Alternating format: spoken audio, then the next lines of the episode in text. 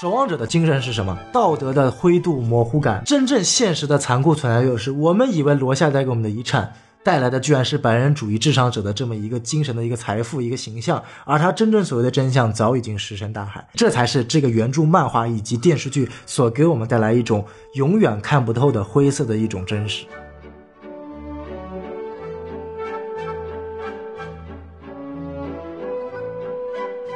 好，欢迎收听新的一集什么电台，我是孔老师，我是王老师，我是西多老师。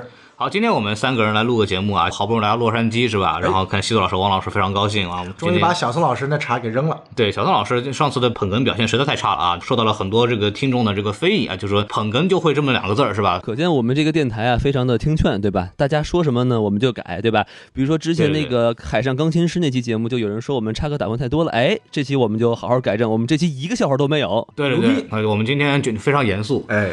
今天是个守望者呀，好啊！曼哈顿博士太惨了。孔老师从相声变成了琼瑶，这哭丧了。这是今天是个好日子啊！啊，今天是曼哈顿博士的忌日啊，头七了。哎呦，根据我看完之后，头七了，头七，头七，头七了。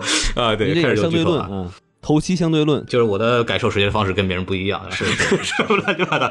好，我们来说回来，说回来，今天讲那个守望者，然后这个 IP 呢是我们之前很想讲，因为它的电影非常出名嘛。嗯。但是呢，这个它那个又出了个电视剧啊，电视剧之后呢，我就想讲电视剧开始开放之后呢，我发现我没有时间看，对吧？然后就。终于等到这个《曼达洛人》都已经播完了之后，我才开始讲这个《守望者》这个东西啊。所以说，我们今天三个人也是，今天我和王老师呢，只是来捧哏的。哎，主要那个小宋老师来说，因为呢是个小宋老师这个捧哏水平实在太次了，所以说我们两个来教你一下怎么捧哏，是吧？好的，一个上过《笑傲江湖》的和一个没有上过《笑傲江湖》的搭档来教你怎么捧哏啊。这个好的，好的，对对对。然后我们就先这个。宋老师上《笑傲江湖》的方式靠灵魂附体啊。宋老师突然头发掉了，是吧？哎，了不得，太吓人了，这灵魂附体，以为自己得癌症了。以为是吧？哎，这个脖颈癌，脖颈癌是吧？叶问啊，什么来着？对，好，我们来说回来，说回来，今天说正经的，来说一下《守望者》。然后我们按照这个常规流程呢，先做一个这么一个基本的这么信息介绍，对吧？好，小宋老师，你要来做这个事情了。好的，那今天我们首先肯定先说的是这个《守望者》电视剧的这个数据啊。呃，《守望者》电视剧，呃，它是一个非常神奇的存在。它开局的时候呢，豆瓣只有七点七分，嗯，充满了骂声。目前。季中结束，飙升到了八点四，哎，八点四分呢？呃，与豆瓣上《守望者》电影版的成绩是相持平的，同样都是八点四分。啊，在 IMDB 上呢，呈现出了一个更加极端的情况，IMDB 上《守望者》开局只有六点七分，啊，目前剧中已经达到了七点九分，哦，啊，而电影版的《守望者》只有七点六分，比电影版还高出来零点三分。是的，啊，这前面说的我们这个是正常大众的一个感官啊，我们来说说这个。媒体专业影评人的感官，我们的烂番茄达到了百分之九十六，是非常高啊！哎啊，我们的观众烂番茄达到了百分之五十二，嗯啊，好像还没有及格，哎啊，那具体为什么观众这么不喜欢呢？我们待会儿再说。嗯，Metascore 啊，另外一个非非常严格的一个数据也达到八十五分啊，这个分数是对于 Metascore 来说是一个很高的分数了，对对对对，很不容易啊。我们再说一下这个值得一提的是呢，IMDB 在《守望者》电视剧倒数第二集的评分达到了九点六分。这是一个什么样的高分呢？我查了近些年来所有的电视剧的 IMDB 单集评分，目前能超过九点六分的只有《权力的游戏》私生子大战的那一集达到了九点七分哦，其余的从来都没有超过九点六。不管你是《绝命毒师》啊，还是《绝望主妇》啊，啊，还是说甚至《曼达洛人》，《曼达洛人》这一个已经被粉丝捧到天上的最新的流媒体神剧，最高评分单集也只有九点四分。所以说九点六分的高分呢，可以说是非常的史无前例。这就是一个大概的一个数据情况。嗯，呃，我来先说一下，就是这个这个剧是很有意思的一个情况，就是呃很多人都听说过，嗯，但是很多人不敢看，对，或者是很多人听说过，看完第一集之后发现看不懂，看不懂，然后就劝退了，然后就弃剧了。对，这就是我们遇到的一个非常非常多的大大的问题，就是很多人会不了解这个故事怎么回事，然后等他看进去之后发现跟。别人跟他说的这个故事又没什么关系，对对，所以说会造成一些很大的偏差。其实很多人第一集看完就劝退了。一般不是很了解《守望者》的人，一般都不会看下来这个剧。啊，除了我们敬爱的王老师，尽管什么都不懂，但是硬着看了下来，而且还突然就对《守望者》产生了新的认知。对，王老师要不要来那个分享一下这个状态？哎，我就一开始看，我说这《守望者》这个从来没有看过呀。是不是？我一边喝茶一边说啊，这这毕竟是在受采访嘛，对吧？然后呢，是是是是是，嗯嗯，然后我觉得虽然我一个人都不认识，但其实这个里面的这些新的人物其实也是挺有意思的啊。除了这个黑大姐以外啊，这个黑大姐叫起来声音叫声音跟我爸一样，所以我觉得不是很喜欢她。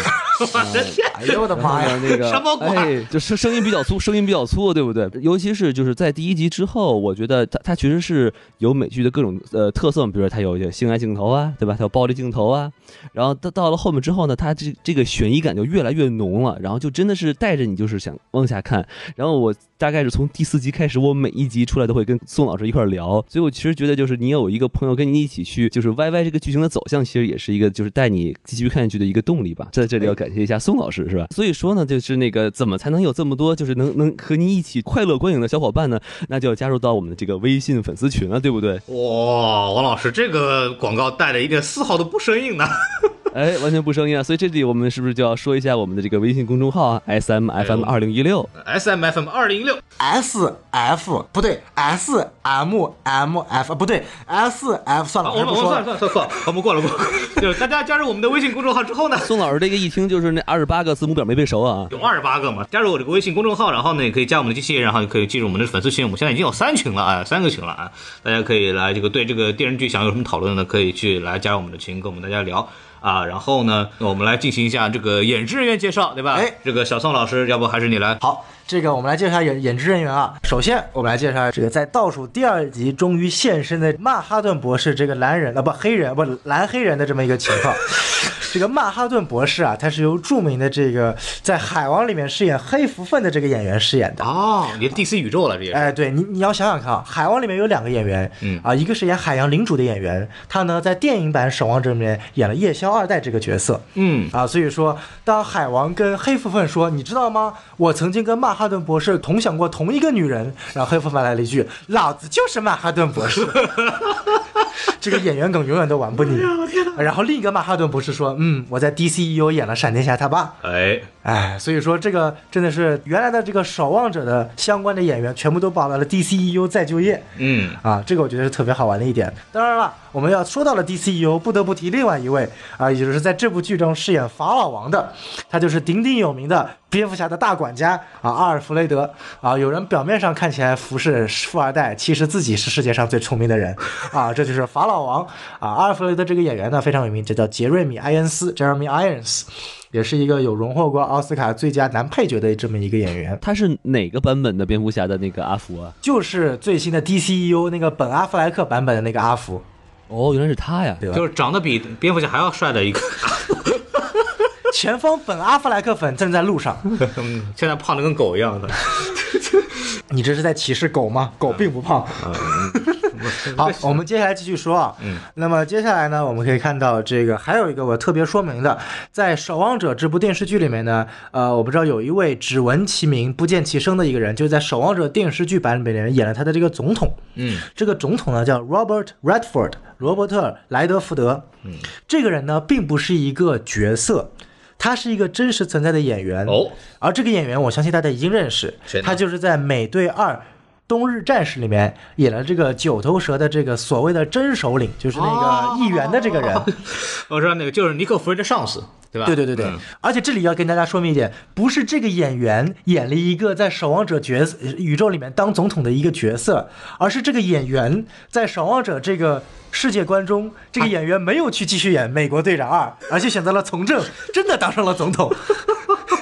就是有人表面上是九头蛇的首领，其实是想当世界上的美国总统。这个这个实在是太夸张了，对，对这这个是在漫画里面曾经有过这个名字是吧？呃，这个在漫画里面没有，啊没有，就是完全是电视剧版原创的。啊之所以我估计是用来映射里根的，因为里根不就是他原来是一个演员嘛后来变成了总统。那么在《守望者》这个电视剧的延续世界观里面呢，是罗伯特·莱德福德，然后接受了这个跟法老王变成了一对，然后就慢慢的当上了总统啊。我觉得这个是一个特别好玩的一个地方。然后罗伯特莱德福德呢，他并不是没有出演啊，他在里边是以照片的形式出现的。就是由于这个人太过于有名了，我还跟王老师曾经在之前的几节那个呃预想中想过说，这个角色请了这个人来演，总归最后一集能会露面一下吧。结果他们这个创作者打了我的脸，始终让他以照片的形式存在。然后，并且法老王在最后一集的时候看那个报纸的时候，然后这个人还是那个总统，然后他说：“我操，这孙子怎么还是总统啊？”然后自己吓一跳都。对对，就法老王没有想到这逼居然能够一直连任这么久，我也是没有想到。他就是当了三十年总统嘛，对在这对对个守望者的世界里边。对，这个比尼克松连任更久的总统。说明他是不是改改了宪法什么的，对不对？这个黄老师，王老师可以了，可以了，可以了。其实这部剧里的其实演职人员并没有一些特别有名的一些角色，啊包括那个女主啊、那个女黑人叫 Regina King，也是一个比较有名的这么一个咖位。之前以前是一个比较有名的咖，但现在呢也基本上只能接电视剧的活了。啊，啊，所以说这部剧里面的这个演员啊，有名的就这么几个。当然了，这部剧为什么一直很受人关注呢？呃，首除了它是 HBO 来监管，然后是由这个《守望者》这么一个题材 IP，最重要的是它的 showrunner，它的一个主编剧叫做 Damon Lindelof。他是谁呢？就是曾经这个世界上在二十一世纪初被誉为这个世界上最牛逼的美剧《迷失》Lost 的主编剧和 showrunner。也是最牛逼的烂尾美剧之一。对，就是他被誉为世界上最烂尾的美剧啊。于是呢，《守望者》的最后一集成功了继承了这个传统啊啊。当然，我们先不提最后一集啊。当然了，这个编剧呢，他还是一些电影的编剧，嗯其中比较有名的就是这个《异形世界观》里面的普罗米修斯的编剧也是他。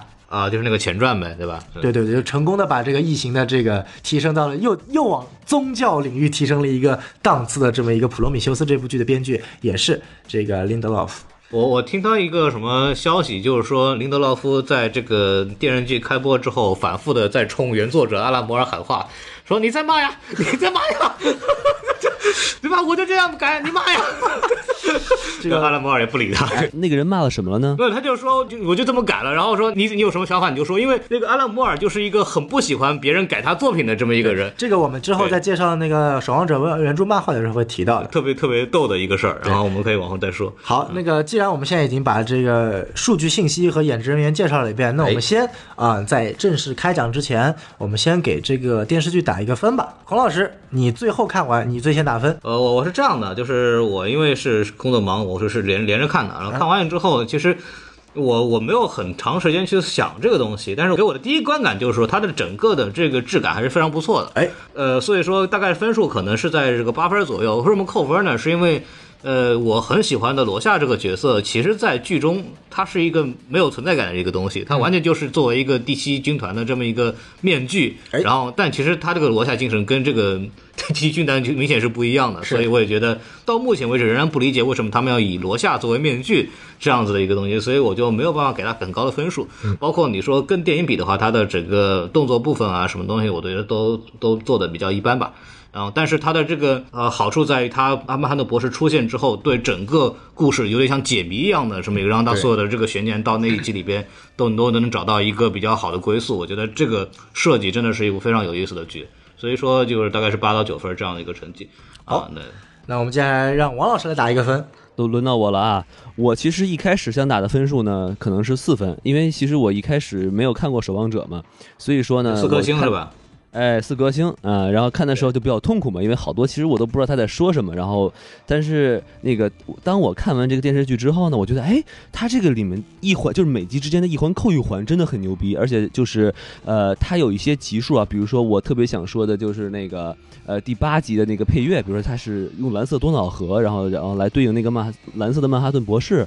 然后还有就是那个 第四这么个对应，啊，我我觉得我觉得是啊，我我就觉得他配配乐很有意思嘛。就是还有第五集，就是那个穿插那种不同版本的那个《Careless Whisper》那首歌，然后我也觉得配的特别好。另外，我想说的就是，当我看完这部电视剧之后，我又重新看了遍电影，然后我又重新再刷了一遍电视剧，然后我就发现，我靠，这个彩蛋的量埋的真的无敌。当然了，我特别不喜欢它这个最后一集，咱们到时候可以聊一聊，因为这个最后一集有点有点扯，所以我就是给一个四点五颗星。呃，最后我来打一个分。哎，这个满分五颗星，你说呃，我先给个六颗星。哦这么高吗？哦，然后再减一颗星嗯啊啊啊啊啊！五五星是吧？啊。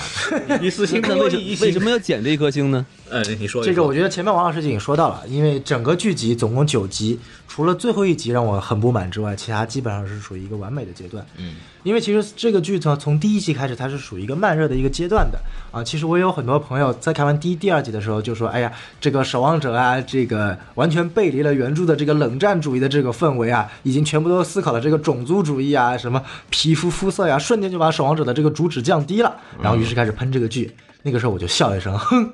你懂守望者吗？这个世界上任何作品不讲种族，也只有守望者能够讲种族这个话题。然后一直等等等等，等到他从季中开始发力，一直等到第七八集。到了第八集，应该我个人觉得第八集应该是二十一世纪以来美剧历史上最牛逼的一集，没有之一，连《权力的游戏》都比不上。当然我没有看过《权力的游戏》。然后当然我失望的最后一集，就第八集，在他已经成为神作的时候，第九集瞬间又把他打下了谷底，啊。所以最后会扣一颗星。OK，分儿打完了对吧？就是很多人会问啊，因为《守望者》它其实是一个由漫画改编的作品嘛，对然后作者是阿拉摩尔，这个很多如果熟悉美漫的这个这个同事同学们肯定是对他很了解，但是有很多人可能对这个故事前提其实不了解。然后我们可以在先讲这个电视剧之前呢，我们先大概的介绍一下这个《守望者》这个漫画到底是一个什么样的东西。哎，对，然后小宋老师来交给你。牛逼。好，哎呀，不对，我应该是西多老师，我应该说傻逼。嗯，好，那我们来讲讲这个《守望者》漫画。因为首先要值得一提的是，我还有一点，为什么我那么喜欢《守望者》电视剧呢？因为它是在风格主旨上完完全全契合了《守望者》漫画的一个作品，而其实大家更多人所看到的电影，其实跟《守望者》漫画的主旨完全不同。哦，所以就导致了孔老师前面所谓的罗夏精神。在原著漫画中，罗夏不存在精神，罗夏就是一个垃圾。但是在电影中，电影中，呃，扎克施奈德把罗夏打造成了一个永远不言弃的这么一个英雄主义的一个角色。啊，不录了，不录了，不录了，我的幻想破灭了，怎么可以这样？哎呀，这个我相信不止孔老师幻想破灭了，在场的很多听众朋友都幻想破灭了。对那当然了，我们先介绍一下这个剧情简介啊。啊、这个作品呢是在 DC，呃，当年他是收购了一个漫画公司，叫做查尔顿漫画公司。嗯，这个漫画公司有的很多角色，在日后成为了很多 DC 的一些英雄，包括这个蓝甲虫啊啊，然后包括这个原呃原子队长，是的，啊，包括这个罗夏的原型问者的 question，、嗯然后呢，他们是被归为这个地球宇宙，就是 DC 的宇宙平行宇宙四号宇宙的时候，对，然后那个时候刚收购的时候，DC 就是说，哎，我要通过这些角色制造一个故事，嗯，然后呢，这个时候就有了阿兰摩尔。阿拉摩尔呢，他是有很高的这个创作自由度的，哎就等于说这几个角色，你可以给他完全以一个新的造型，创造一个异世界的故事。然后呢，阿拉摩尔我们知道可以说是美漫界的教父啊，所有什么弗兰克·米勒呀、尼尔·盖曼啊，呃，格兰特·莫里森啊，包括我们现在所谓的杰夫·琼斯啊，呃，斯奈德呀，不是扎克·斯奈德啊，是斯科特·斯奈德，呃，包括金老王、汤姆金，现在所谓美漫圈的扛把子，其实都是把阿拉摩尔作为偶像的。阿拉摩尔最主要的作品，我们之前也说过。啊，小丑的致命玩笑，对定义了现代时期小丑的决定性的起源故事，也是小丑电影版的这么一个原著的这么一个素材。然后包括很有名的这个沼泽怪物传奇，将沼泽怪物这个角色，呃，把恐怖的氛围融入了这个呃超自然的一个元素。然后更重要的其实就是两部非常有名的异世界作品，一部是啊、呃所谓的这个反抗三部曲之一的 V 字仇杀队，对，V for Vendetta，啊非常有名。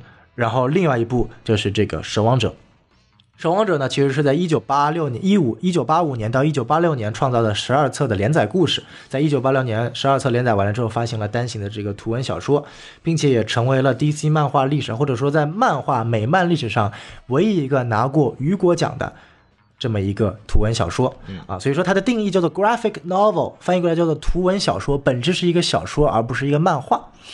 那么呢，他这个故事主要讲的是什么呢？他的一个中心主旨在于去反思已经存在了五十年的超级英雄题材，去给它做一个呃一种拆解，我们叫做呃 deconstruction，翻译过来就是一种完全拆解它的一个内核。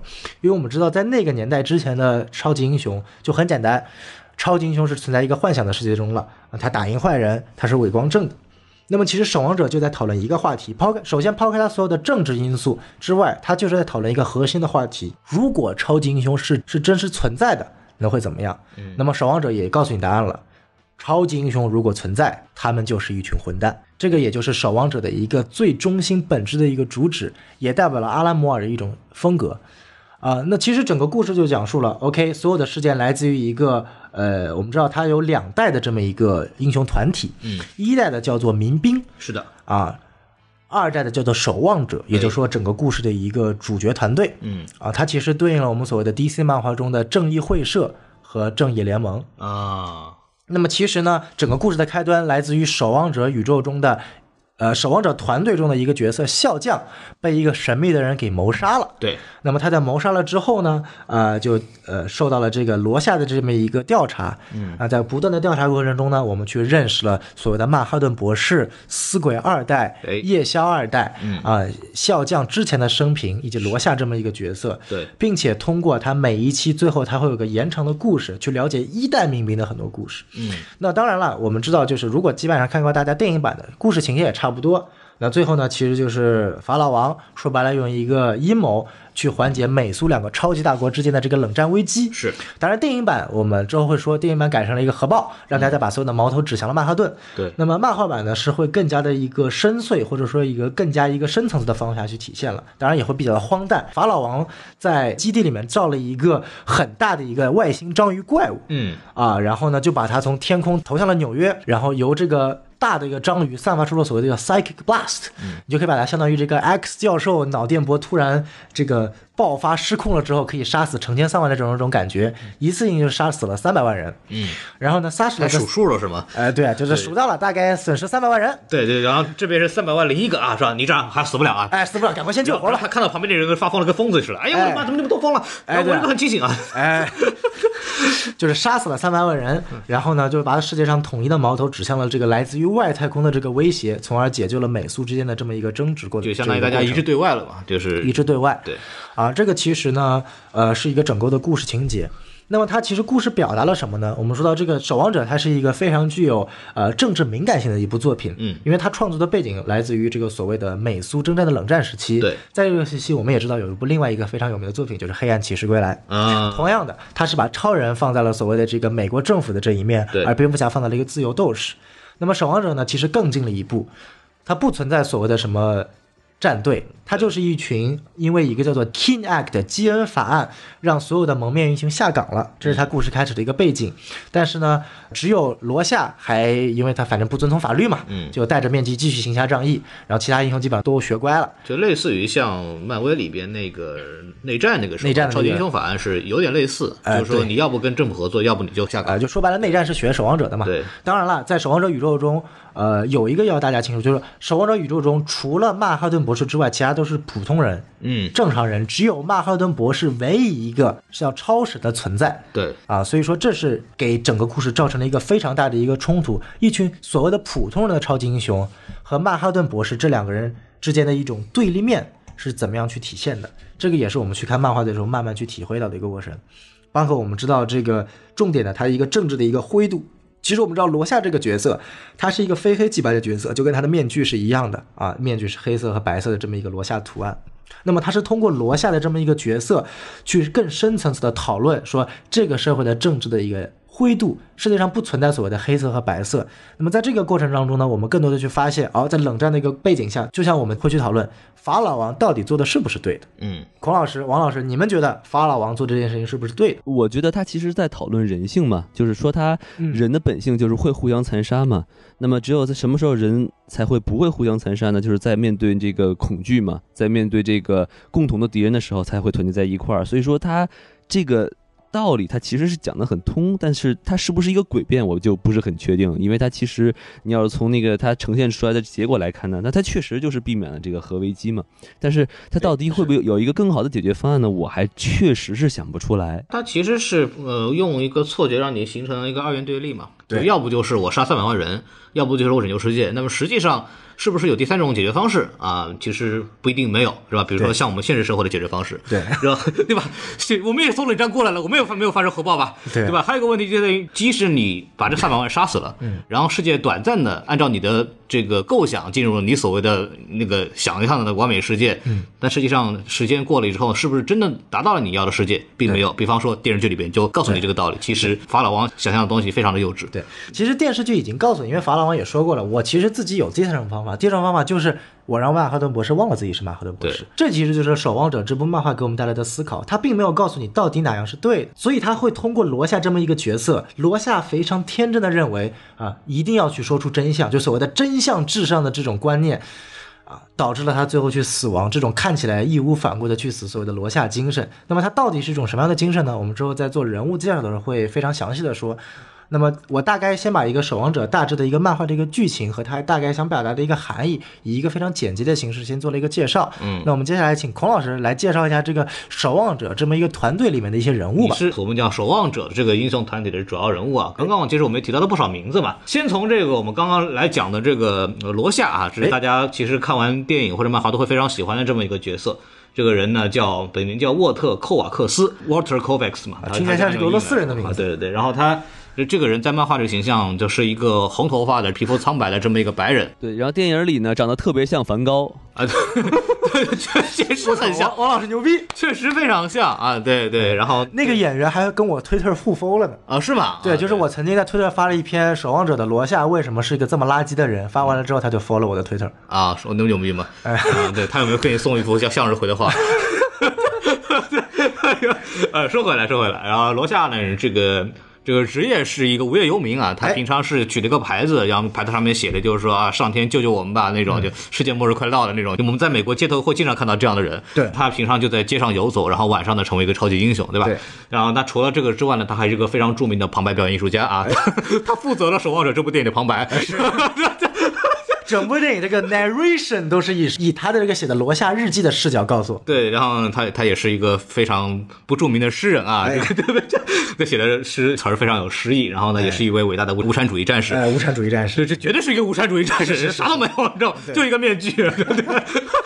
这这这这非常。罗夏这个角色其实是原著的作者呃对于蝙蝠侠的一种真就是真实情况下。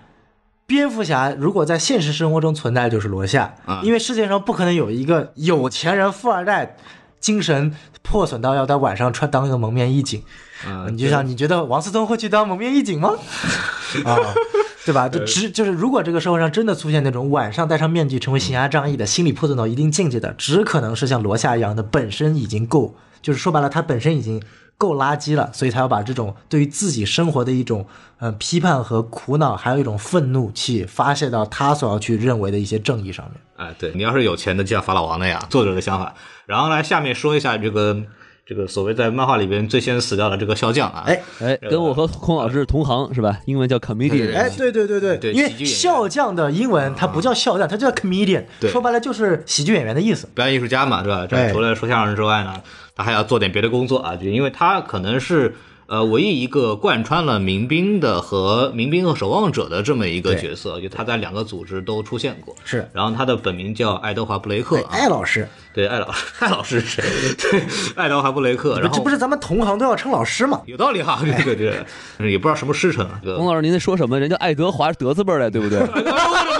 哎呦我的天！哎呦，哎呦我的天！德字辈儿，那那是什么？师弟啊！相声八德又添一个新师弟啊！是是是。美国有一个加起来相声九德是吧？是。爱德华老师呢，他的这个复姓布雷克啊，复姓布雷克。哎，然后 复姓布雷克，然后就我们就在这个电视剧里边看到这个我们的所谓二代四鬼出来以后，说自己是布雷克探员，其实就是跟他这个是那个笑匠的女儿，这个是有关系的。这个我们一会儿再说。哎，对。然后呢，他在电影里面这个演员叫杰弗里·迪恩·摩根啊，哎，他也是在《超人大战蝙蝠侠》里里面演了又死了一次的托马斯·韦恩哦，这么一个人，对，哇，这个 DC 宇宙连的太厉害了，毕竟都是扎克·史奈德导演的嘛，就把自己人带进去演个角色。对，然后他这个跟小宋老师之前讲的，就是《守望者》这个漫画里面的很多人物来自于这个 Charlton 的这个漫画里面的一些人物，像这个笑匠，其实就是原型就是在 Charlton 漫画里面一个叫 Peacemaker，就是和平制作者，哎，然后就变成了这部里面的这个。暴力制作者，对对，然后呢，他呢非常像那个 Nick Fury 局长啊，当然他像的是那个原来的那个 Fury，就是白人版的那个 Fury，对，就就是那种很粗犷，然后呢这样一个很强壮的美国白人的这么一个形象。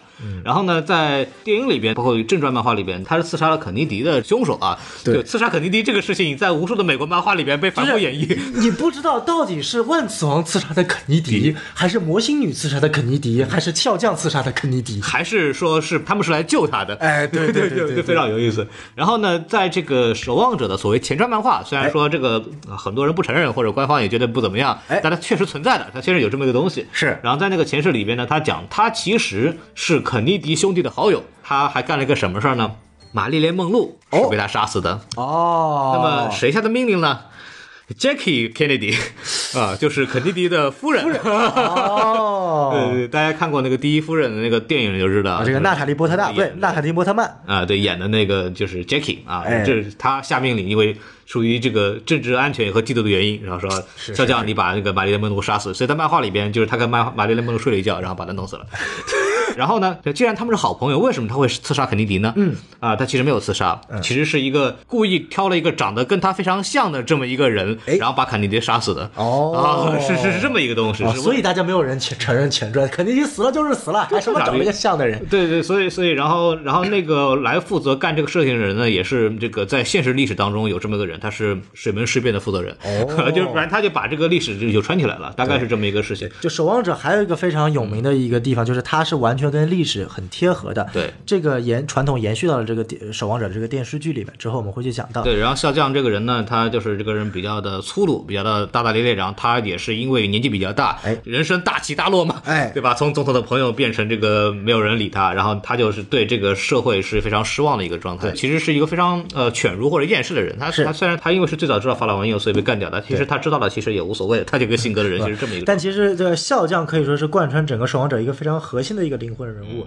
因为就像他的名字 comedian，他把这个世界就当做了一个笑话。嗯，而其实守望者想表达的一个很重要的一个精神就是，其实这个世界就是一个笑话就。超级英雄就是个笑话，对，整就是个社会就是个个笑话。啊！包括对于曼哈顿博士来说，整个世界就是一个笑话。所以说，其实是笑匠在于原著漫画中是一个非常大彻大悟的角色。哎，所以对于他来说，就是其实什么都无所谓了。就是中间有一段，就是在他意识到法老王的这个阴谋之后，他跑到他的一个死敌家里，嗯，去痛哭了一场。对，然后包括痛哭了他以前干过的一些错事啊，进行了一个大彻大悟的反思。其实你可以看到，呃，原著就是阿兰摩尔在于笑匠的一个塑造上，其实是非常非常下功夫的。然后那个反派都都傻了，你知道吗？对啊，就是说，害怕，我操，我操，你在干什么就？就像蝙蝠侠跑到了小丑家里，跟他说：“猫女不要我了，怎么办呢 小丑说没事，我要你啊。？”是是是是是是。当然了，这个如果我们再观察的仔细一点，也可以看到，在漫画中，笑匠的有两套制服，他的老制服呢，这个脸其实是有点带于性爱 SM 意味的那个那个那个头套，男性头套，哦就就是那个 Deep Dark Fantasy 的那个。我明白了，明白了。这其实也代表了这个原作原著作者的一种恶趣味。嗯，对。然后我们来下一下一个说一下我们的神啊，我们的神，那曼哈顿博士。哦，曼哈顿博士这个本名叫 John，然后那个奥斯特曼啊，这个人是奥斯特曼曾经是一个德国人。是然后呢，移民到美国，哦然后呢，学习了物理，哎然后他的父亲是一个钟表匠，是大家会想到一个什么人呢？叫爱因斯坦，啊，我也想到了某一个偷一秒的人。呃，对我哎，可以了啊，他的时间反正就跟别人不一样嘛，是是是是，就就是我们现实生活中也存在的神，对，对，他作为一个神，他就看到别人都是 too young too simple 嘛。对对对对然后那他他他就是一个呃，就是物理学家，然后是研究这个量子物理的嘛。对。然后就是因为他有一次这个做实验，他女朋友他的一块表忘在实验室了，他哎女朋友也是一个物理学家，是然后他就回去拿。回去拿之后呢，就鬼使神差呀，也不知道谁推的，你知道吧？就把那个门锁门锁在里头了。对然后里边呢，这个实验室这个量子转换这个气啊就开了，嗯开完之后他就给炸了。啊，炸了之后就变成了曼哈顿博士。炸了以后呢，他就可以开始控制粒子啊，物理元素当中最基本的元素，然后就开始重组身体。对先有骨骼，然后再有肌肉，然后就成为一个蓝色大屌人。是对对对，然后特别喜欢这个不穿裤子到处乱跑的这么一个状态。是是其实，其实这里我特别不明白，就是从来就没有人去问过这个问题，就是到底那个为什么那个门会关上？根据原著的作者，就是本身他这个门本身就是要关的，因为他要进行核物理实验。然后结果呢，没有想到这个曼哈顿博士要进去拿一块表，哦然后这个门就按照还是按照自动定时的那个时间关进去了，然后就把曼哈顿博士关在里面。哦，这么个逻辑啊，但是根据曼哈顿博士自己说的，他成为曼哈顿博士本身就是一个命运一般的事情，他就是从时间一初始到时间最终结束，他就被命运安排了，说要成为曼哈顿博士，就是一切就相当于是一个命中注定的一个事情。这这这是这就是他们已经决定了，你要成为一个神，对吧？对对对他本来是个物理学家，然后就我也不知道鬼使神差就去了那边，对吧？对对对对，你就是你怎么知道爱因斯坦到底还是不是活着呢？就是在他女朋友去年买了一块表的时候，就已经注定了这件事情了，是吧？对对对就注定了这个消息，对对对，在这个有特别有意思啊，在在《守望者》的这个电视剧里面呢，这个曼哈顿博士说的是我自己的表忘在了实验室里面，但在原著漫画中，我是我女朋友的表忘在了实验室里面。然后当时就有人猜测说，是不是？哎，当时你这个林德洛夫，你不说你漫画读得很清楚吗？怎么连这种细节都错误了呢？然后林德洛夫来了一句说，他说这句话的时候是跟女主角说的。你觉得他跟自己新欢说的时候，会把自己前女友的表带进去吗？他当然会说这是我的表带的。哦，牛逼！我哇，操，我觉得这个编剧太屌了，这种细节都能想出来。太细节了，不愧是过来人啊是有有！一个细节，就是说在他快快被那个 Lady True 给弄死之前，他还说了一个他前女友的名字嘛，那个 Jenny 对吧？对对对对对，你看，再牛逼的神也知道在现女友面前不要提前女友的名字，听到了吗？广大的男性朋友们，对对，Jenny 呢也是这个就是那个物理学家那个女朋友的名字，是对。后来秃了啊，曼哈顿博士的故事告诉我们，到秃了就变强了。对，还有什么一拳超人啊，哎速度与激情帮啊，巨石强森啊。还有孔老师最强的那个。孔老师秃了，但是强没强还不一定。可以可以了啊，可以了，我们继续往下说啊。哎怎么孔老师物理学这么好？原来是前女友啊，孔老师。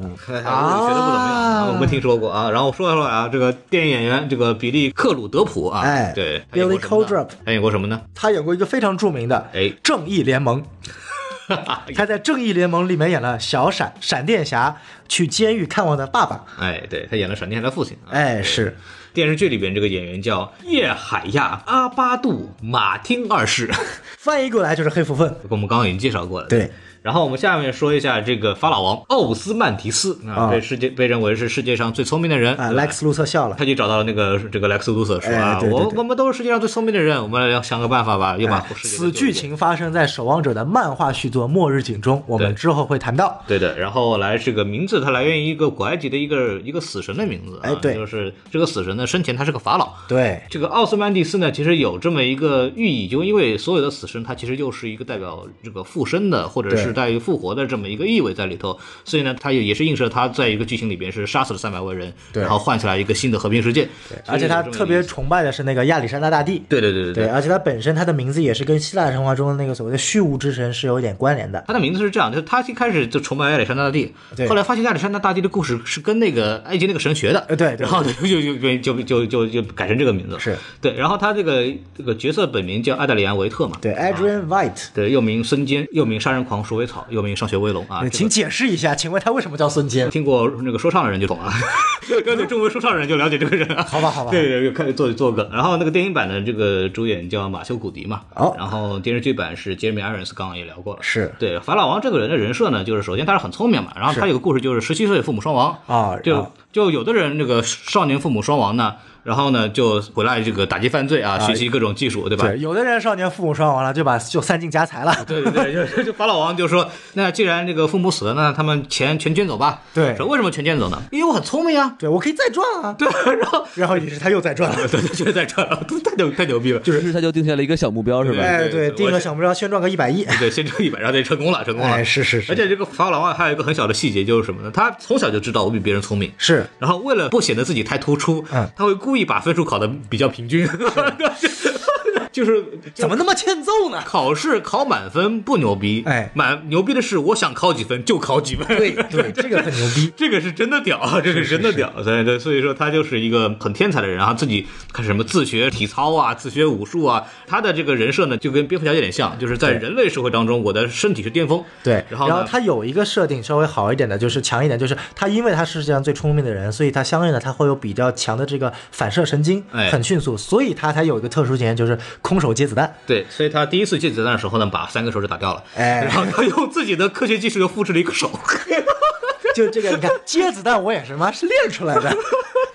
也也需要反复练习啊，这失败人成功的前提此剧情来自于《守望者前传》。你说何必呢？发明一个防弹衣不就完了吗？干嘛非要用手接呢？是不是？不是空手接白刃看起来帅一点嘛？百分百空手接子弹，哎，这个也在电视剧里面后来有映射，对啊，这也是一梗个我不仅接子弹，我接的还是散弹枪。牛逼。然后开枪的人说：“其实我打的就是你的手。然后下一个角色那个四鬼二代啊，哎四鬼二代他这个名字非常复杂，这个本名呢叫劳任简·朱斯派克泽克啊，孔老师再说一遍，劳瑞简朱斯派克泽克什么努力的 Lori？啊？对，没有没有，我就怎么植入别的 别的公众号了？彭老师这这个没听说 last name 怎么每次说都不一样啊？哎，是反正这个名字就是复特别复杂，因为是跟他的这个所谓的他的母亲的丈夫来跟着姓的。哦但他实际上他的这个生父呢是笑匠啊。哦，对啊，然后他的母亲呢其实是初代的四鬼，叫莎莉·朱皮特。这个我对等会儿小宋老师他是怎么生下来的呢？是笑匠有一次在拍完《集集道》的时候强奸了，呃，啊？没没没没，强奸未遂，强不，奸未遂。我知道这是强奸未遂，但是他们俩其实是有过真的在一起的。对。，是这样，是强奸未遂之后呢，当时被那个叫什么 Who did justice 给制止东报判官吧，我们叫就是那个女主的爷爷在电视剧里边，然后哎。就就给制止了。哎。然后呢，有一次可能这个初代死鬼就感觉可能心情非常的不好，非常寂寞，然后又返回来找到笑匠，然后两个人就是吧，就死鬼就一代死鬼曾经无数次呃有过暗示，他其实是真正的是爱的就是笑匠啊，就说明了真正对你身体上 做过伤害的人，你会记得他很深。他通过这种扭曲的爱情观和这种扭曲的这种呃两性关系，其实也是反映出了那个社会的一种呃 moral ambiguity，就是一种在道德层面的一种灰灰色的灰色地带，就是他的母亲因为命运是比较的这个坎坷了，就你放在现代社会，女性肯定说跟你家暴的、强奸你的男人肯定不要。然后在那个时候就是说，尽管他家暴、强奸我，但是我真的爱他，你能拿我怎么地呢？这个人选择，个人选择啊。对，这个电影版里面演员那个很漂亮的，就是玛丽亚科尔曼，然后非常著名的这个桥段呢，就是。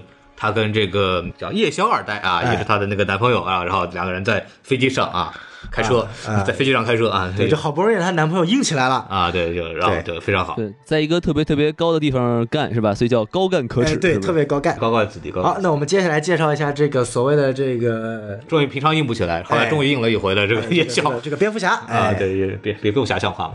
然后他这个人物原型呢，其实也是在那个 Charlton 里边也是有的，叫 Phantom，叫幻影这么一个角色，然后就戴了一个皮衣，然后戴了个头盔，反正也是挺二的这么一个对英雄。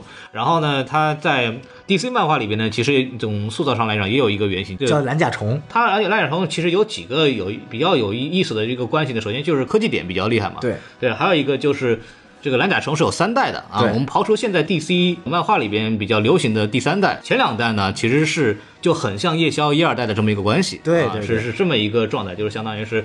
呃我上一代启发了你，然后我就特别崇拜你，然后就成为了第二代的这么一个。然后二代蓝甲虫跟这个二代夜宵一样，都自己造了一个很奇怪的，他那个漫画里面蓝甲虫造了一个叫做甲虫级飞行器，然后在这个守望者里面呢，这个夜宵二代造了一个夜宵飞行器。对对对，叫阿奇阿基米德。哎，对，阿基米迪嘛。特别好用，就是当你想吃夜宵的时候呢，就送过来了。哎，王王老师厉害，这个对美团和饿了么有个极大的挑战。阿基米德在这个中国呢是一个音频播放的呃软件的这么一个平台的这么一个名字啊。没事儿，这个反正是不一样的行业嘛，我们赶快注册一下这个阿基米德外卖送货平台，马上吞掉饿了么和呃美团外卖。我们得先造出飞机来是吧？然后呢，这个呃二代夜宵的本名叫 Daniel 德瑞伯格，哎啊这这个人呢，他其实一看他就是个犹太人的名字啊，但是然后他本身呢就。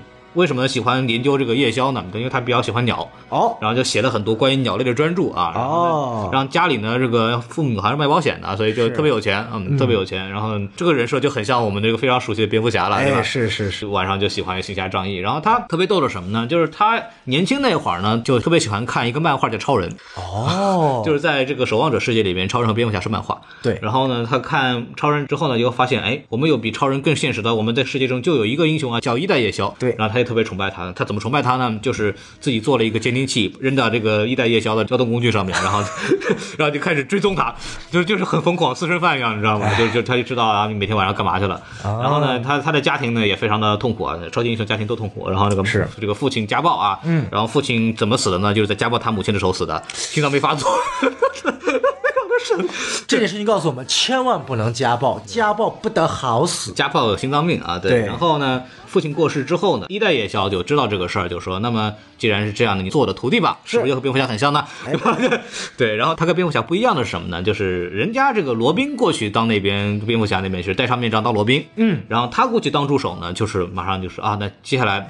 我退休，你的这个蝙蝠侠这个衣服就是你的了啊，就是你的了，然后那就成为了这个二代夜宵的这么一个状态。对，然后呢，在电影大事件之后，就所谓的这个大章鱼之后呢，他被这个政府收押了，哎就相当于软禁了这么一个这么阶段。在这个这个所谓的这个守望者电视剧里面有提醒嘛，就是他有一个在关在一个笼子里的猫头鹰啊其实就已经侧面的告诉了我们，这个现代的二代夜宵在之后的世界观里面已经被政府给这个羁押了。哎然后呢，他的女朋友死鬼二代变成了 FBI。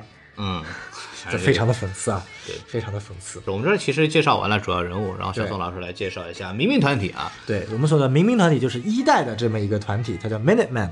那 Minuteman 呢，其实也是一个非常神奇的一个团队，因为这个团队呢，因为二代的这个所谓的这个呃守望者团队，尽管大家都是普通人，但是至少有个曼哈顿一样的开挂角色。嗯，但是一代的民兵团队呢，真的就是一个所谓的完全完全全是由普通人。啊，存在的这么一个团队。那么，首先最著名的就是叫做 Captain Metropolis 大都会队长，他呢就是所谓的传局的人，他传了一代民兵的局，也传了二代所谓这个守望者的局。那他呢？我们也知道，在《守望者》的电视剧版里面，就是跟这个呃所谓的 Who Did Justice 蒙面义警有一个所谓的不正当的这个男男关系。哎啊，然后 Captain Metropolis 我们也知道，在后面的《守望者》电视剧里，我们发现他其实也是一个种族主义者。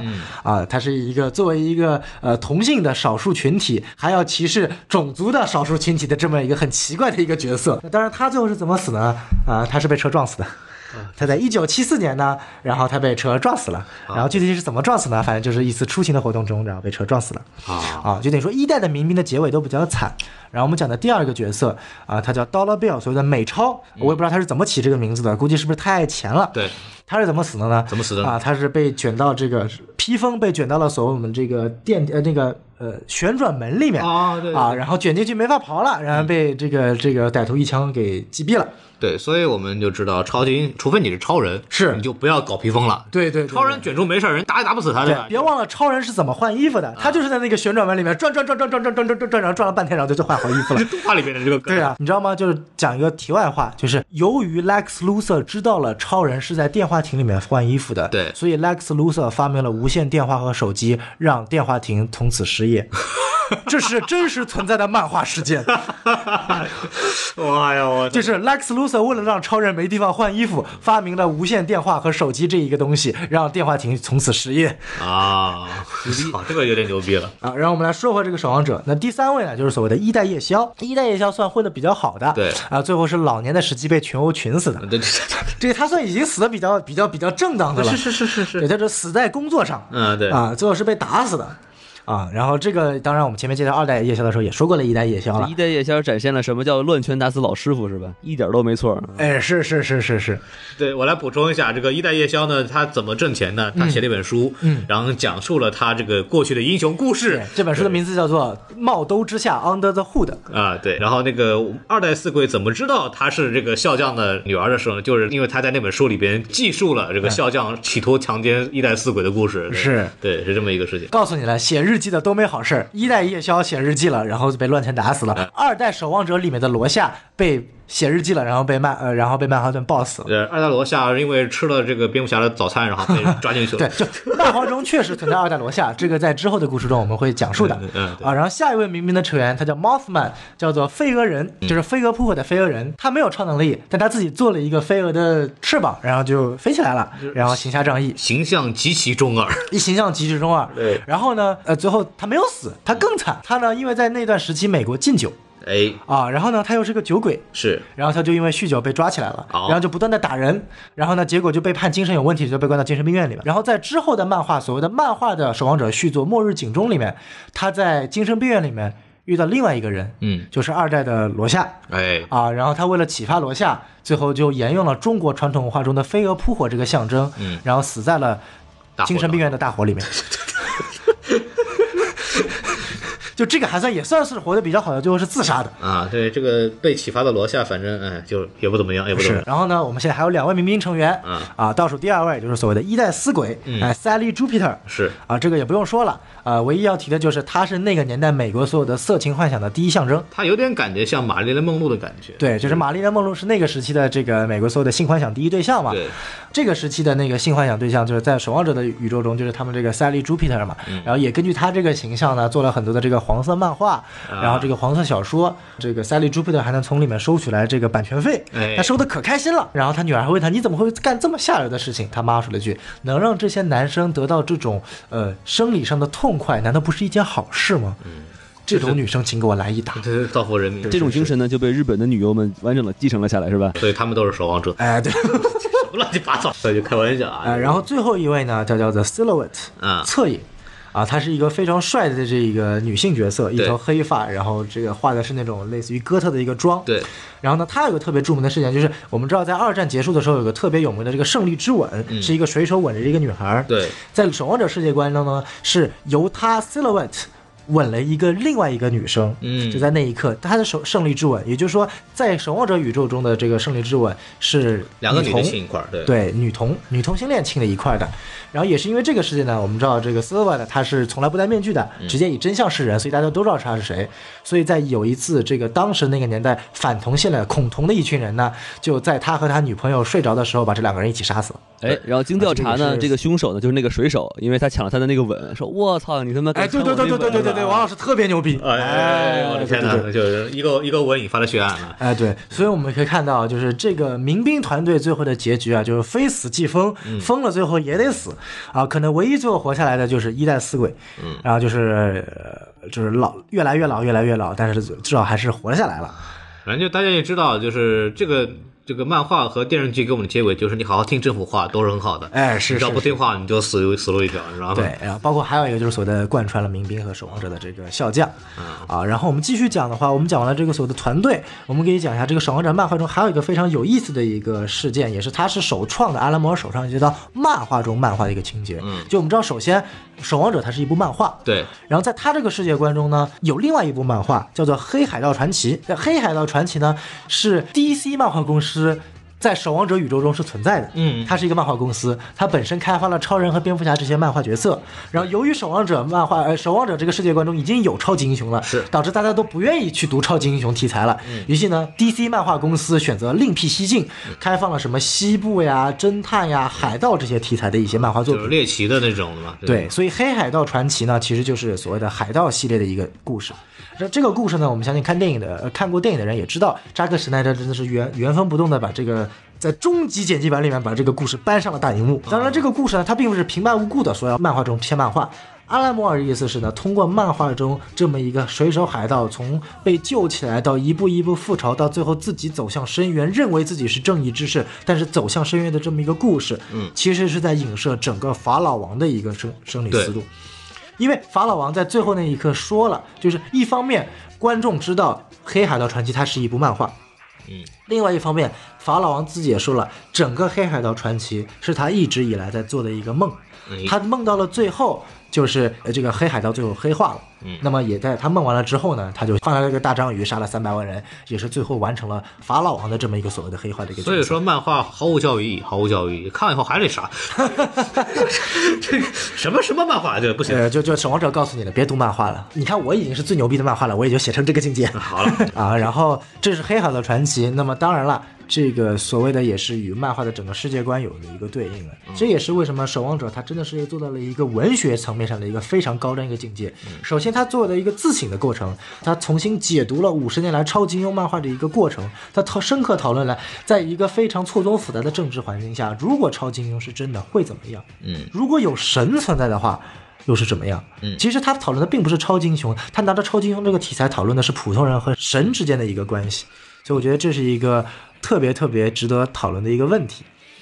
呃，然后我觉得我们大概首部已经把大概漫画的一个世界观大概已经了解清楚了。嗯那我们接下来其实就可以跳过漫画，进入到电视剧的这么一个情节了因。为我们之前差不多聊了快四十分钟、五十分钟的这个关于这个人设的或者是前期环境的东西，就因为这个电视剧它其实是跟整个漫画是紧密相连的。如果你不看漫画，如果你不了解漫画整个世界观的话，你会看得一脸懵逼。对，包括我们后面在讲电视剧的时候，可能你也听不懂，所以说就先给大家花了很长时间把这个漫画的整个前期给交代了一下，就大家都知道大概谁是谁，然后发生什么故事，大概会有一些什么主要的一个剧情，然后我们就可以开始讲这个关于电视剧的这么一个环节了。哎，对。然后呢，就虽然我们也嗯中间有所剧透啊，但是这个不影响在它整个故事的整个开开放，所以我就在这画一个线啊，就是如果你还没有看电视剧的话，你就看到这儿就拉倒。之后我们开始来说说一下这个电视剧的这个关于比较细节的一些分析的东西。哎，那我们首先各位三位来先讲一讲你对于这个《守望者》这部剧的一个整体评价的一个优缺点吧。嗯，我我其实是这样的，就是这部剧给我最大的这么一个感受呢，就是它其实电影感做的还是不错的。嗯啊，就是虽然美剧其实随着的制作成本的提升啊，包括演员或者是技术人员的下沉，其实它的这个整体的制作质量是越来越高的。对那么《守望者》这部电视剧呢，其实是各方面来讲做的还是可以的。嗯，虽然说它的风格是很贴近现实的，所以说很多里边所谓的什么什么 Red Scar 那种超级英雄，嗯看上去就特特别实诚，的不像一个超级英雄的状态。对，但是整体的这个形象是是一个很高质量的这么一个制作。然后它的这个嗯悬疑性也非常强，就是我们可以看到前几集你可能会看的不明白为什么会有些乱七八糟的这种情节化里边插入，然后大家都不明白干什么。但是对等到第八集曼哈顿博士出现之后，一切都明朗了，然后呢你会突然有一种恍然大明白的感觉，对吧？是这这个这种快感会给你一种非常好的这么一个快感。然后包括我个人非常喜欢第六集，嗯那就是所谓的公布兜帽判官的这个故事的时候，是就女主进入到所谓她爷爷的世界，然后随着他去讲这个剧情，然后他这一集里边故事性真的是讲的非常好，因为东茂看官其实在过去的前传里边并没有有什么非常非常详细的故事，对这是一个纯原创的剧情，非常非常动人的。第一反应是种族相关的问题，然后还要反映的这个超级英雄本身的。啊，这种人设他的这种命运也在里面可以体现出来。一个超级英雄怎么塑造，然后他怎么会变成现在这个样子？所以说，整个故事讨论的表面是以一个种族问题来开头的，包括整个的故事线其实也是一个白人至上主义的这么一个作为反派的故事线。当然，其实讨论的东西还是刚刚像从你来讲的，就是漫画里边又说到了，就是超级英雄到底何去何从，然后就是整个你的所谓的你的正义到底是不是真正的正义，这是值得讨论的。我觉得说到这儿吧，王老师要不来先说？好，我那我来随便说一个啊，嗯、其实呢，我觉得这个剧很大的一个优点就是它没有拘泥在一个主题上。其实之前那个小松老师也说了，就是其实我一开始看的时候也有一样的疑问，就是我靠，这个电影怎么，呃，这个电视剧怎么是讲种种族歧视的嘛，对吧？尤其是你刚看完第一集的时候。比如说《黑豹》这个电影，我就不是很喜欢嘛，因为它就是比较那个上纲上线啊，讲这个我们这个呃黑人受压迫啊，我们要反抗什么的。结果你看着看着呢，就你就你就会发现这个电视剧绝对没有就是被拘泥在这么这么一个就是呃白人与黑人之间的矛盾上，然后它其实确实是讲了一个很大的一个，也不能说很大吧，其实它其实内核更像是就是一个一群操蛋的人在操蛋世界里面干着一群操蛋的事情，你其实你可以品味出很多很多的东西在里头的。呃，所以我这是我比较喜欢的一个地方。然后另外一个呢，就是它每一集和每一集之间这个环环相扣。其实我刚才我也说了，就是设计的非常精巧。就比如说他一之前就就就在铺那个他爷爷坐着那个车不就没了吗？然后第二集就被扔起来了。然后或者说他那个爷爷那块放了一个药，之前铺垫了很多，然后最后发现这个药其实是那个能给人带来记忆，然后顺便同时也能展现出就是说那个那个 Beyond 这个人其实并不是他的女儿，是他妈。反正就是说它里面有好多好多这个线索都是互相环环相扣的。我这个东西我是觉得在剧作上来说。是一个，就是让我跪着看这个电视剧的一个一个主要原因。我觉得这前面两位老师说的很对啊。然后我看这个剧的最主要的一个优点，就我前面也说过，它真的是非常继承原著的一个精神的。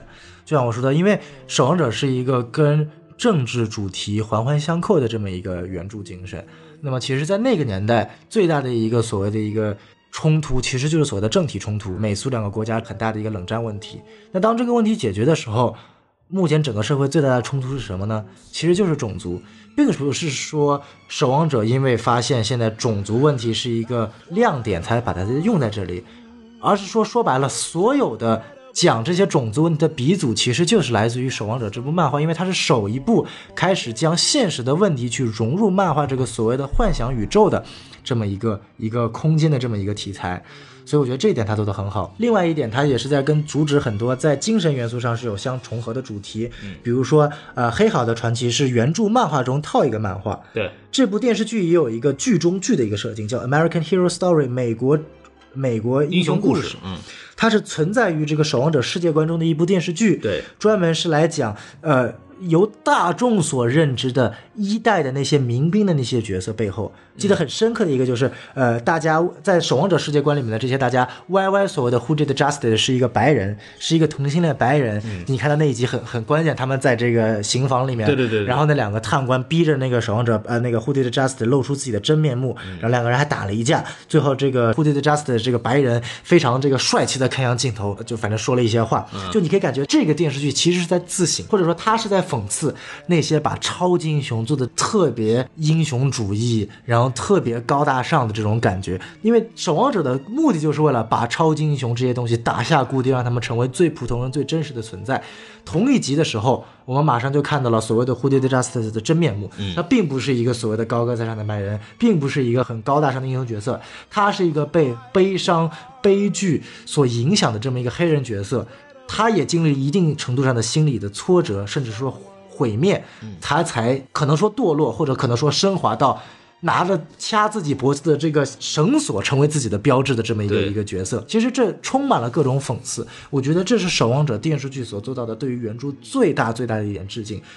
并不是说我致敬放一个图片，放一个原著存在的一个道具去模拟它的一个画面，啊、此处 Q 一下扎导，就叫就叫致敬原著了。你真的把原著的一种精神所学到，这我觉得是呃电视剧最大的一个优点。整个电视剧并没有说所谓的就是有悖于原著的精神的这一种说法，这个是非常不成立的这么一个事情。这这其实也是我我喜欢这个剧的一个原因，就是说它其实没有讲很多大道理，它完全就是靠这个角色的行动，然后来告诉你就是这个编剧的一些观点吧。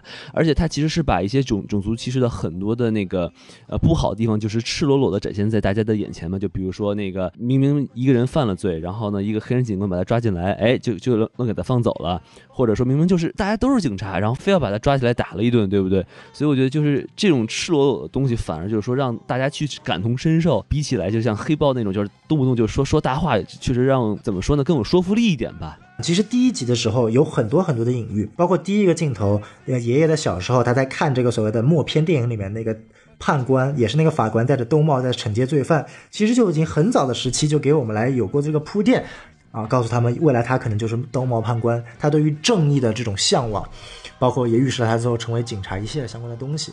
然后更多的其实他对于 DC 漫画有个非常厉害的致敬。因为一九二一年的 Tulsa 大屠杀是一件真实发生的故事，它并不是电影虚构的。哦，它是一件真实一九二一年发生的一个在 Tulsa 发生的黑人大屠杀。那么在这个事件中呢，男主就是所谓的这个爷爷的爸爸妈妈，在整个要屠城的之前，把他放到了马车上，对啊、把他和他的这个小女孩，他日日后的老婆放在了马车上，然后就送走了，嗯，然后他的爸爸妈妈就死了。是，那小孩也是裹在这个婴儿这个这个婴儿布里面的。哎，哎，其实我们就看到这个情节其实是致敬超人的。这就是超人了。对，这个是导演之后有说的，嗯因为我们要知道超人的起源是什么，他是在一个星球即将毁灭的时候，他的父母把他用飞船送出去了，送到了地球。啊同样的，图星和图镇没有本质区别，同样也是作为这个该种族带着这个种族希望的这么一个存在，嗯，出去的这么一个一个人。对，而更有一点的是，超人和多帽判官在各自的宇宙中的地位是一样的，嗯，他们都是在各自宇宙中的第一个超级英雄。啊，对的，没错。兜帽判官也是在守望者宇宙中的第一个所谓的超级英雄。嗯，啊，他也启发了之后所谓的民兵，民兵启发了守望者。兜帽判官是一切的源头。嗯，而且我们可以通过兜帽判官他所谓的，之前我们也聊过，兜帽判官的源头其实是一个悲剧的源头。对，他通过自己这个必须掩盖自己的身份的情况下，成为了一个正义的实施者，慢慢的迷失了自己，让自己最后堕落。其实以他的这样的这种所谓的这种英雄形式，就已经定义了日后所有守望者宇宙中的所谓的超级英雄的形式，都是悲剧型的。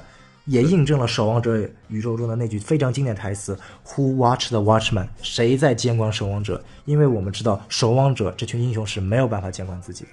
我觉得这就是一个非常非常厉害的一个点，所以我觉得这才是守望者原著的核心，一个他的一个精神。这跟你是不是冷战、是不是种族没有关系，而是在深刻探讨超级英雄的本质到底是什么？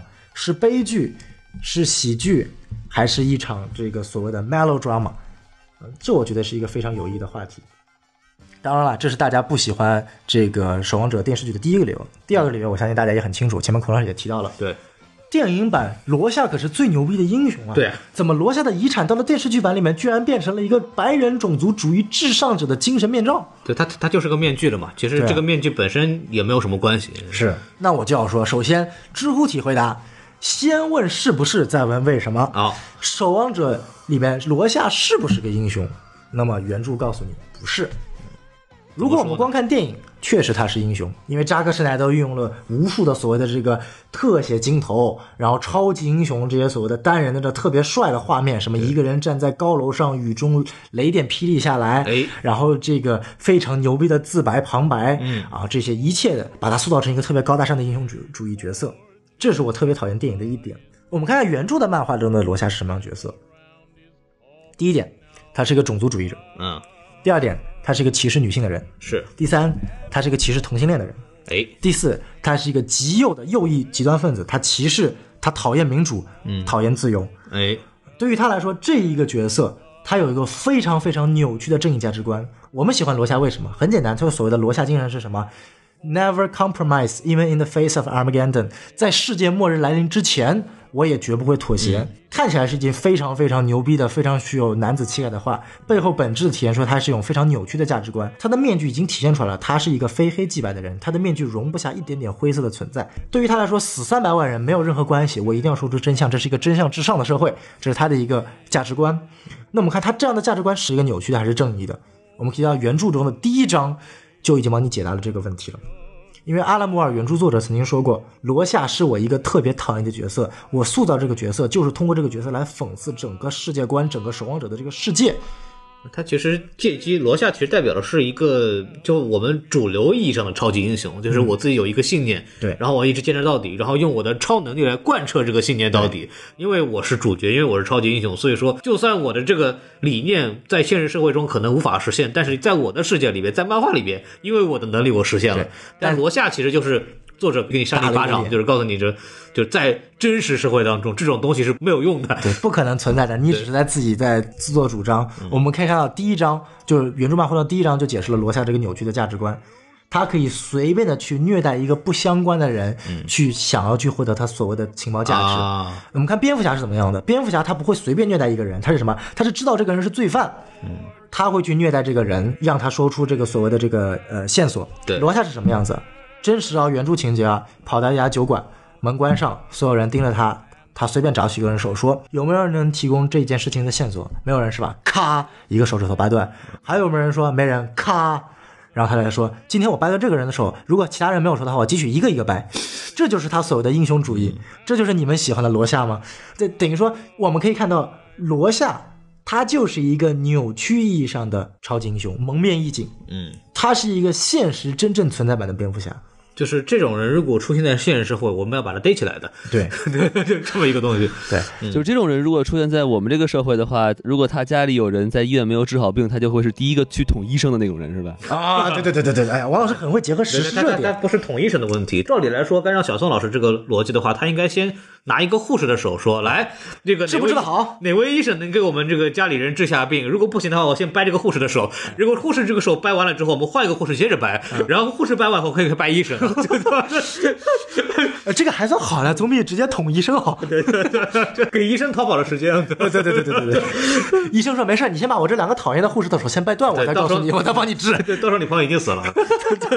哎，所以说你可以看到罗夏是一个非常扭曲的人，因为他的家庭，他的出身就是一个扭曲的，啊。他的母亲是个妓女，对。才导致他对从小对于女性是一种恐惧，嗯。甚至慢慢演化到了厌恶。是的，啊，甚至包括他对同性恋啊、少数族群啊都是有一样的内容。嗯，好好，我们接下来去问，OK，但是罗夏带给我们希望啊，他最后罗夏的这个日记曝光了，在原著的结尾，对，OK，确实曝光了，但你不要忘记了，罗夏日记是从罗夏的第一章记录到最后一章整个的日记。嗯，关于最后的结尾是百分之二十的内容，嗯，剩下百分之八十全都是罗夏对于女性、少数族群、同性以及民主、自由、政客相关所有社会问题的一些极端的厌恶的言论。嗯，这是一本洗脑书啊！你要想想看，这在任何人看来，这是一本洗脑书。就是前百分之八十呢，就是除他就罗夏就是记录了每天他的日常工作嘛，对对吧？他除了惩凶除恶者，他有他自己的一套价值观嘛，就很多想法都是相对较为偏激的。而且我们知道，在电视剧当中，罗夏日记确实流出来了。但是很不幸的是，那百分之二是有意义的真正的真相被法老王直接就策反了。法老王就直接一句话：“这就是一个疯子，你们谁会去信他？”哎确实，群众就不信了。这件事情告诉我们啊，舆论很重要，控制舆论导向很重要。对就是但是呢，剩下那百分之八十的东西被一群白人主义至上者，所谓的七 K 党发现了。OK，哇，原来世界上有这么一个牛逼的英雄，居然跟我们的思维贯彻的一模一样。OK，好，我戴上你的面具，我起你的名，我们从今叫七 K 党。这就是传说中的去其精华，取其糟粕，就是吧？哎，王老师总结的非常到位。这个想到了某位相声艺术家是吧？把旧相声当中这个糟粕的东西给剔除掉，然后换上一些更糟粕的东西。是是是是，就是我们做任何事情啊，就是首先要让舆论站在我们这一边，是对吧？这个浙江卫视对中国蓝。而且嚯，这个这这死死那儿了，这个演员。你要比方说你要谈工作、谈工资是吧？就是一定要带好录音笔啊，哎是是是是一定要想办法让大众知道你的这个难处啊。哎否则的话，你看这个更高层的阶层，他想操控舆论非常简单嘛，对吧？就是哎比方说什么，请一个什么乱七八糟公众号写篇文章。然后你自己不发，然后我自己作为一个未告群众，我不能发怎么办？我我转一下，哎然后说，哎，这个态度不是我的态度啊，但是我给你转了那么一下，就是吧？哎敏感的人就一下明白了。呃王老师，黄老师说的肯定不是什么什么未来文化研究院，什么什么什么历史研究什么不没有没没听说过这个。我们说的是英国的事情。对对对，反正嗯可能台湾吧，对就就就反正打好舆论战是你做任何事情的基础啊。所以说，我们可以看到，有人就会说，那不是原著中最后给我们的希望被破灭了吗？嗯这不是有悖于原著的精神吗？那我说这句话是完全大错特错的。守望者的精神是什么？moral ambiguity，道德的灰度、模糊感，没有所谓正确，没有所谓错误，没有所谓遗产。真正现实的残酷存在就是，我们以为罗夏带给我们的遗产，带来的居然是白人主义至上者的这么一个精神的一个财富、一个形象，而他真正所谓的真相早已经石沉大海。这才是守望者真正的绝望，这才是守望者这个宇宙真正传递出来的真实，这才是这个原著漫画以及电视剧所给我们带来一种永远看不透的灰色的一种真实。所以我觉得，当你去理解到这一点的时候，你绝对不会说什么原著背离，是吧？守望者背离原著的这个呃罗夏主义精神这些话，意味着你只看过电影版，你已经被扎克施奈德的英雄主义洗脑了，而且你去忽略了所谓原著所要传达出的这种精神。而且包括你从这个东莫判官的这个人物的走向来说，他也是。就是一开始就单纯的想是吧惩凶除恶一下，然后没有办法戴上了这个面具，嗯。然后最后其实也是走向了一个所谓的一个衰亡的这么一个深渊的这么一个东西。我特别喜欢他一点，就是东茂判官这个人成为英雄的这个过程，就是我们一直在说这个电视剧的对种族主义的这种所谓这个点抓的非常牢啊，就是是不是凑热点这个事情。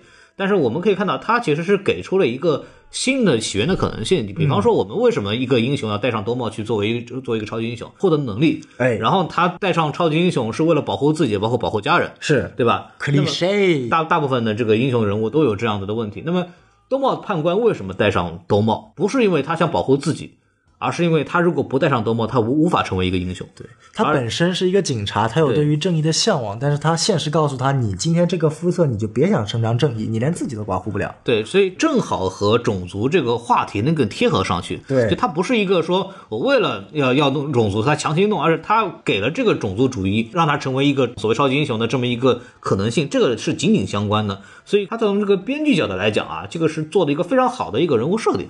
对，这是我觉得是非常非常棒的这么一个这么一个点。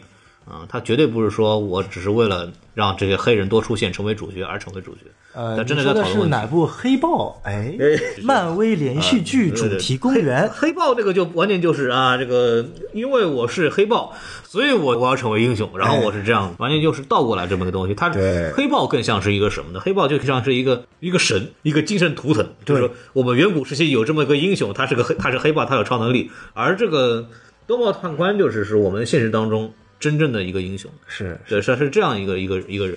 所以说我们现在已经把一些大家观观众对于这个守望者一开始的疑惑和一些不一样的一个声音给大家解释了。那我们可以具体进入这个世界观去了解一下。嗯，首先我们先聊一下这个守望者的世界观啊，尤其是续集的世界观非常有意思，它是一个极度贴近我们真实社会，又跟我们真实社会截然相悖的一个世界观。对，比如说几个点，首先我们前面说过了，这个世界观的总统不是特朗普啊，嗯，就是我们所说的这个。是一个演员，哎是一个我们现实生活中存在的演员，弃义从政，成为了这个呃，总统。总统，啊，这非常有意思。啊。其次呢，就是我们可以看到，它确实延续了这个《守望者》原著的一些东西，政体之间不再对抗了。嗯，就随着这个所谓的这个大章鱼落下，或者说你说电影中这个核爆发生，对，这个美苏确实不再做对抗了。所以说，侧侧面反映这个法老王还是有一定确实做到了这个大统一。啊、最重要的一点，我们就是这个所谓的偷萨警局的这个有一个角色叫做 Rescare，啊，对，他是一个苏联的共产主义者。就是就是那个戴着红头罩的那个人，对啊，哎，宋老师，您是怎么看出来就是他是一个苏联人呢？他有句台词，他就说 “fuck Nazis, we are communists”。他也许可能是不是讽刺自自嘲而已啊？他有没有没有，他的口音就已经完全就是一个苏联人，就是以完全就是俄罗斯人嘛，就你能看得出来，包括他选的颜色红色，包括他说的话，包括他的口音，就他就是一个俄罗斯人。一个俄罗斯的一个人跑到美国来当警察啊，哎，对对，非常有意哎思、啊。一个俄罗斯人是吧？不远万里来到这个 Tosa 是吧？当一个警察，这是什么精神是吧？是是是是这是共产主义精神啊，王老师。对呀、这了不得了哎呀！你看，你看那句话什么 “fuck Nazis, we are communists”，太牛逼了这。就是共产主义精神啊，同志们！我的天哪！这是一万，然后包括还有什么？我们可以看到这个定名中的美国国旗，嗯跟我们现实中的美国国旗不一样。对的，它的星星有点多，嗯啊，那是因为什么？在现在这个守望者的世界观里面，越南成为了美国的一部分嗯，对啊，，就是越战被曼哈顿打得七零八落了之后。相当于越战美国赢了嘛。啊，对啊，然后就越南成为了美国的一部分，这个所以也会出现了，包括女主角小时候是在越南长大的，对然后后来又回到了这个美国，然后包括女大反派 Lady True，其实说白了就是个越南人嘛，嗯，这个非常有意思的一点。另外还有就是一个大家我估计所有人都很难发现的一个地方，我们已知的所谓的九大行星已经变成八大行星了，冥王星已经被踢出了行星了，对吧？但是在守望者的世界观中，冥王星依旧是行星，为什么呢？因为在自从曼哈顿博士出现了之后，全世界的所谓的航天业都已经停滞了。为什么呢？因为这些科学家知道，我他妈再研究怎么行业研究天文学，曼哈顿博士打一个响指就可以飞过去了。所以，一个过于牛逼的人存在，导致了学世界的停滞，导致了大家从来就没有讨论过冥王星是不是符合行星这个范畴。学术界已经没有斗志了，你随便吧。那有道理，所以那个世界肯定没有刘慈欣了。三体算什么？降维打击算什么？流浪地球算个屌，那是个事儿吗？哎，曼哈顿博士随便找个卫星，再多做几个卫星，把人安过去就好了吗？对啊，他多多做几个木卫二不就行了吗？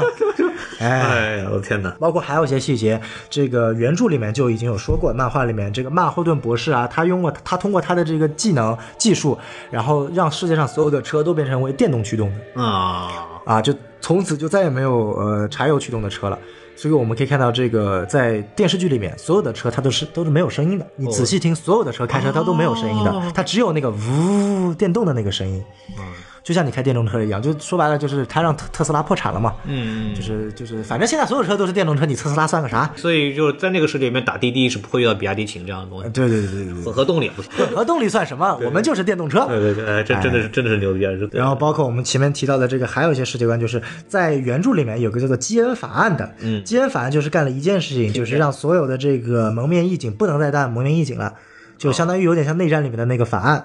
呃，斯科维亚法案就是不让所有的蒙面义警都必须得要么就呃卸下面罩退休，要么就充公。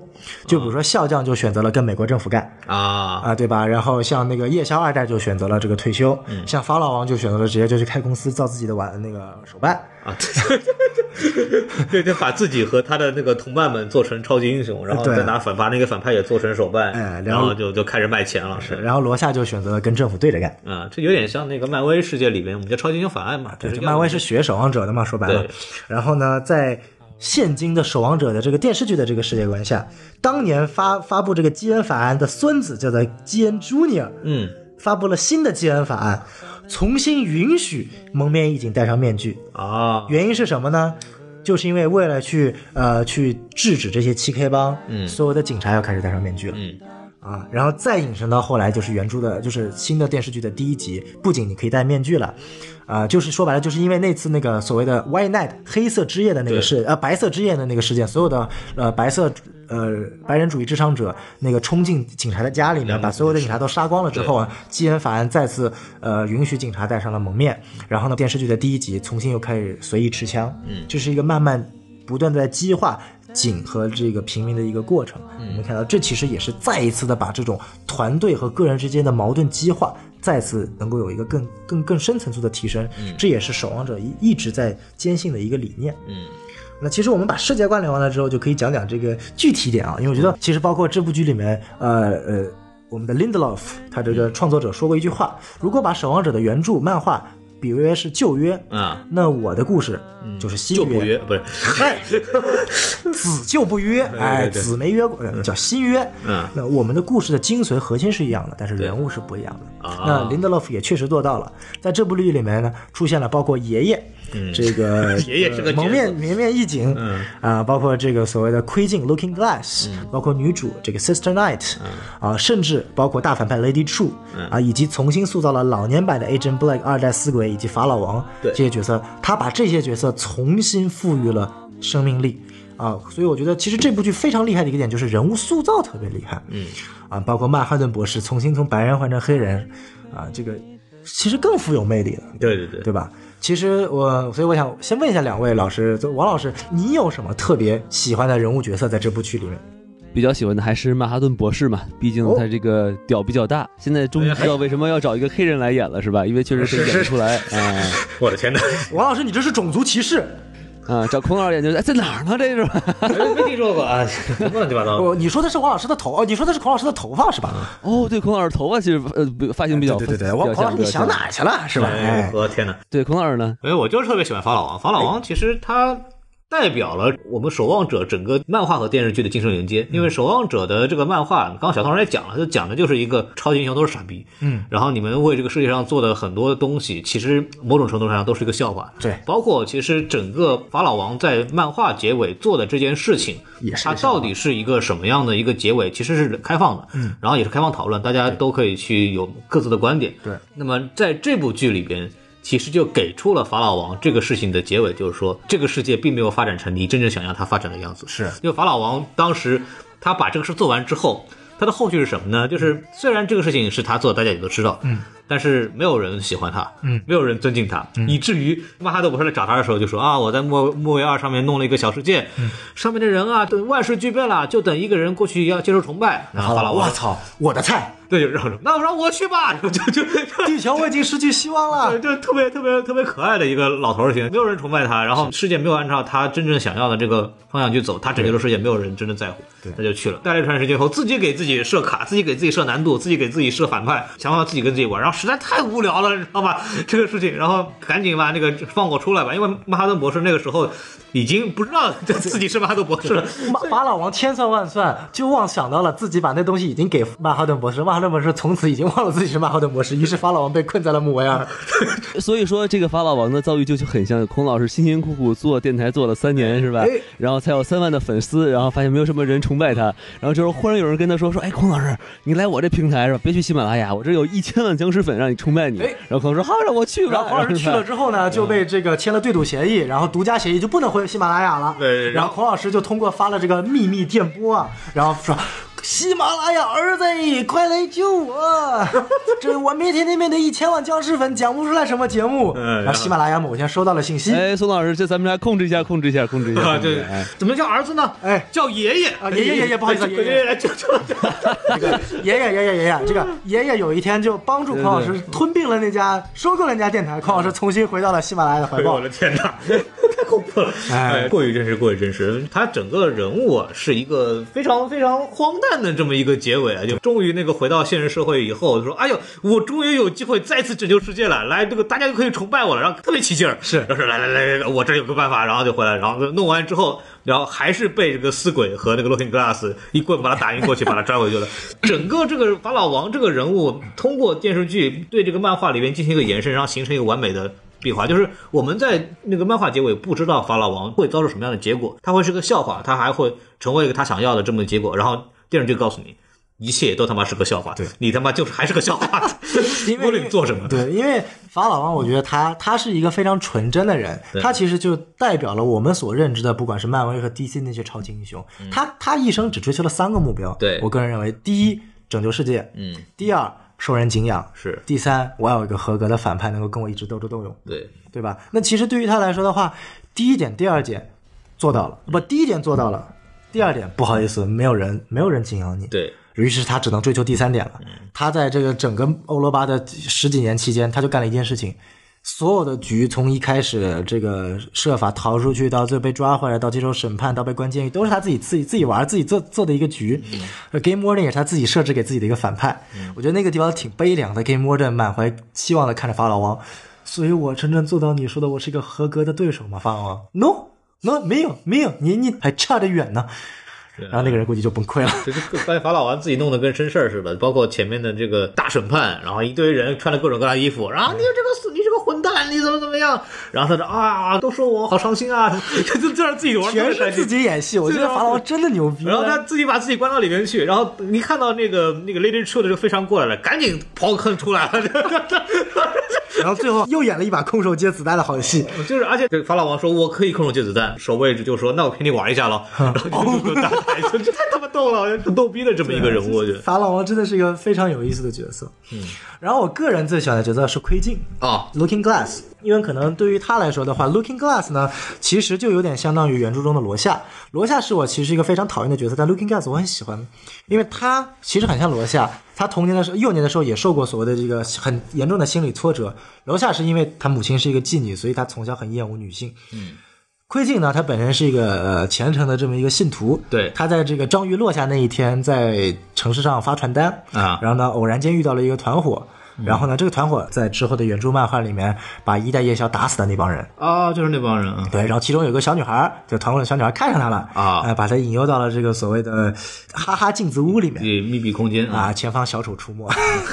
啊，然后就要跟他亲热，然后啪啪啪，结果没有想到把他衣服脱了，拿着衣服跑了，这对于一个含苞初放的豆蔻少年是一个多大的心理打击啊！关键是他这个特别好，他是一个很虔诚的那种清教徒嘛，就是所谓有点禁欲的感觉，就是他当他被女黑帮诱惑的时候，内心还有个小斗争，对，然后到后来说，那么你来吧，我放弃了，对，然后哎，这也我操，就是人没了，这这他妈太太太悲剧了。然后刚拿完东西，然后就咔一下，这个大章鱼下来，然后除了他之外，所有人都死了。然后这里面特别逗的一点是什么呢？就是他以为自己没有穿衣服出去就没法出去，嗯，结果一出门发现，我操，他妈连人都没有，人全死光了。然后他一下就看到他拿着那个女的，直接七窍流血站在他面前。就那一刻，我觉得他的心理创伤是很大的，就人生的大起大落在短时间内面 反反复复。对对，这个简直太恐怖了。他的心理活动就是我操，我好不容易成为漏音癖了，发现没人看我，我说我太难过了。其实就那一刻，他就有两个心理创伤嘛，一个是对于女性的一个不信任，这也导致了后面他对他妻子的一个不信任。对，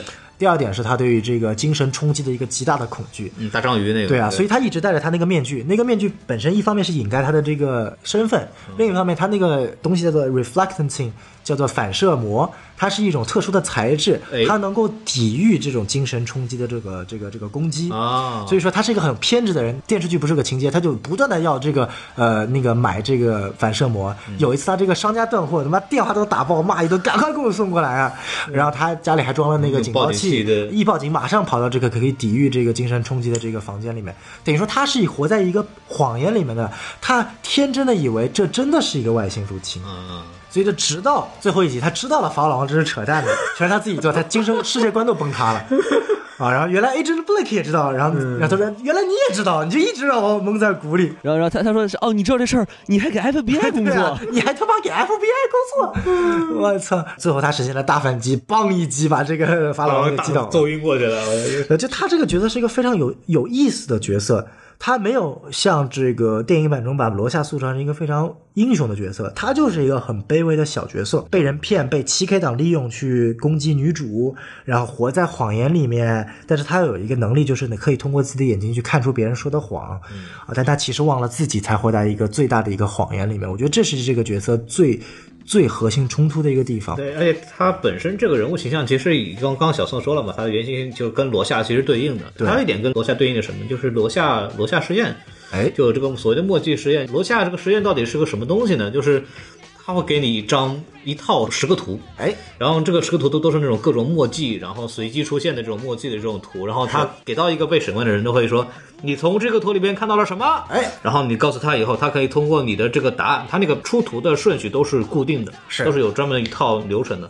然后他通过你的回答来判断出啊，你这个人到底是个什么样的人？哎，就举个例子，比方说，你看这个东西就很像一个蝙蝠是吧？你就是个蝙蝠侠，是。就就就就漫画这个在那个蝙蝠侠的这个所谓的电影里边也出现过，尼可基德曼演的那个蝙蝠侠看到的可能是什么？哎，一个血泊上面倒着两个人，然后这就是他父母死了。啊，对，就类似于这样。但是如果在真实的案例里边也，我看到资料里边也解释过，比方说你看到那很多图，你把所有的图都看成性器官，哦，那么你就说明你在性生活王老师，你这个话筒长得好像一个呃呃，就就小宋就会就会有这样的性生活的问题。啊是是是是是是就类似于这样，你看到什么像什么就会有这样。比方说，啊你看到所有的这个图都是，它有很多图对称的嘛，啊说你这是对半解剖的尸体，那么说明你这个有暴力倾向。问题是这玩意儿不是我的，是孔老师买的。孔老师，为什么你要买这么一个玩意儿呢？有这么多形象、这么多牌子的录音器，为什么你要买一个这样的录音器？因为这个这个这个录音器非常的好，它的功能非常的全面。它啊，这个就除了可以录音之外，还有其他功能。它的，除了录音之外，其实也没有什么别的功能了，主要是好好好主要携带比较方便啊。我来打个打个品牌，这个叫雪怪那个 Yeti 的这个录音笔，录音话筒非常好用。这要是用那个剧里面那个那个 American Hero Story 里的那个那个警探的话，就是 Six。呃，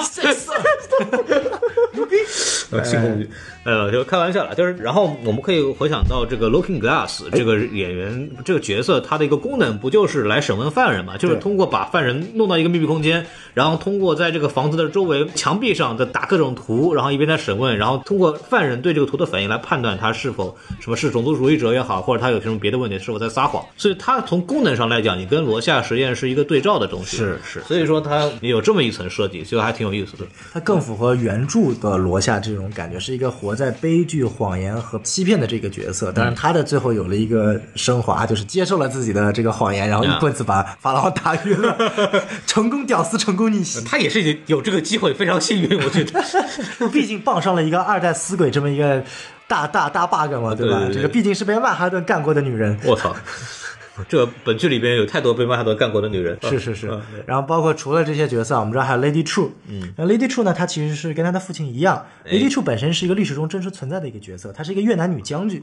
哦，她是什么年代的呢？是这样的，大家听好了啊，她是在三国时期嚯！成功抵御过吴国入侵的越南女将军。我的天！我怎么不记得吴国什么时候入侵过越南了？他妈，他抵御魏国的入侵还还来不及呢，还去入侵别的国呃，家。东吴历史上确实是有往南东南方向去拓展领土的这个这个这个过程的啊，就比方说去哦琉球岛嘛，就是说台湾嘛，我们现在说的。所以说，那我也没没越南是不是有点远呢？它是地处中国南部呀？它其实理论上是能打过去的嘛，就是王老师，你觉得这个吴国和越南之间有什么联系吗？我觉得如果是这样的话，说明那个时候吴国的这个国主是孙坚，然后他就是法老王，所以他们就互相打起来了，是吧？哦，牛逼牛逼牛，逼！对对，这个啊，连上虽然说我不知道这个梗是什么意思，但王老师真牛逼，真的把它给串起来，虽然王老师也不一定知道这梗什么意思，他还串起来。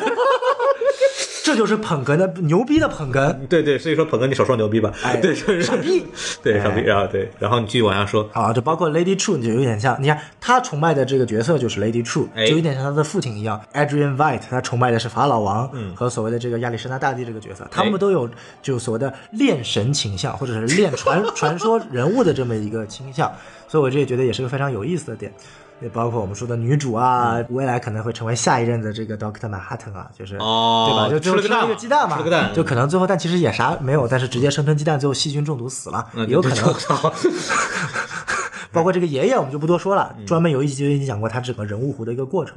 嗯，当然了，我们前面说了很多这个主要人物的塑造，其实这个剧里面有很多有趣的配角，啊，包括我们前面说的这个呃苏联的 Red Scare，嗯，包括他这个警局里面有这个呃女女生的这个叫做呃 Pirate Jane，嗯，甚至包括还有那个熊猫男 Panda 嗯。这个熊猫男特别有意思啊，他是被誉为这个警局里面法律和法典的这个守护者。哦，因为熊猫它有这个所谓的和平的象征嘛，和平和秩序的象征，所以在第一集里面有一个片段，就是呃，当那个蒙面警察因为拔枪来不及，呃，被那个漆黑党杀了之后呢，呃，很多警察就说不行，我们现在不能够禁枪，我要随时都会可以拔出枪来，然后他们不是一致通过了这个法案嘛，是一个裤子还拉链怎么着？哎，然后这个熊猫那个判官不就来一句说：“你确定你要这么干吗？你这样干会引起很大的动乱，你这是不尊重法律嘛？”嗯，然后最后这个警长说：“那就这么干嘛，大不了我就死嘛。”对，然后他就死了？他。就死了。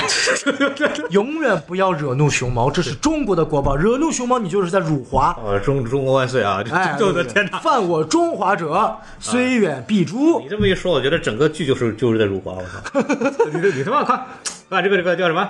黑人，黑人虽然是个英雄，但是没什么用。你看，黑人是能力特别强的人，一个是女主可能成为二代曼哈顿博士对，一个就是阿曼哈顿博士，他们属于能力很强，但是没有什么用，不作为的。但是像那个白人是最后拯救世界三个人，，白人是什么？我没有先天很强的能力，但我哎愿我愿意勤奋，靠后天的努力，靠我的聪明才智打下江山。关键我有拯救世界的这么一个意愿，我先天下而忧而忧，后天下而乐而乐。我愿意拯救世界，而且我能拯救世界。黄种人是什么？财大气粗，瞬间就能够积累财富，嗯啊，就感觉一下子这个扑过来的这么一个大财主聪。明，很有野心。对，但是呢是反派。啊，有道理。所以说这个里头呢，就黑人呢就只知道在这个柜子里面做爱，是吧？是。然后白人呢非常努力啊，在自己的家里挖了个陷阱，然后呢只有。呃，然后只然后只有这个野心非常大的亚洲人呢，把自己爸爸弄成个雕像放在大厅里头，是吧？然后还克隆自己的母亲啊，都是他妈脑子有点毛病。暗示了这个亚洲人无论多多么努力，在美国这样的社会注定要失败。我靠！王老师牛逼！我的这么一一一升华，我的天，这个剧不能要了，不能要。是是是是，这辱华。哎，就我建议马上下一个中国历史文化研究院的批判对象出啊，现了。就是说他们一定写文章来批判一下，是是是好好给他批判一番。哎，我操！哎，历史虚无主义，啊，对，哎，对对对，有道理啊，对对对哎对影射了，就天哪，这太邪恶了，太邪恶了对对对，嗯 我们往下说吧，往下说太危险了。这个说好这些警局的配角之后，我们再说一个特别当时火爆整个美国网络的一个配角，哎，这个卢布曼下水道，下水道男，什么鬼啊？就是突然出现在有一集，从此再也没有出现，身上涂满了润滑油，然后突然就滑进了下水道的男人。呃，润滑剂男，哎，这个在灌凡士凡士林成了精是吧？对对对，对，淋成了精还行。这个啥都能成精，凡士林也成精了。哦天哪这个在后面的官方那个宣传中已经证实了，他就是他的真实身份就是一直跟着这个 Agent Black，并且跟 Agent Black 成中上床的这个，就是获得了与曼哈顿博士上过同一个女人称号的小警探，就那个 Peter。嗯，这个其实这样很奇怪，就是这个 Peter 看起来在这个这部作品中的戏份不多，对但其实呢，他有个很重要的角色，他以就是官方呢 HBO 以他的口吻呢、做了一个病毒网站，叫做 PDpedia。哦就是呃，就是以 Peter 这个人物角色，他不是一个警官嘛，他收集了很多关于剧中角色的一些信息，把它抛在了这个网站上。每一集更新的时候，都会瞬间更新这个材料。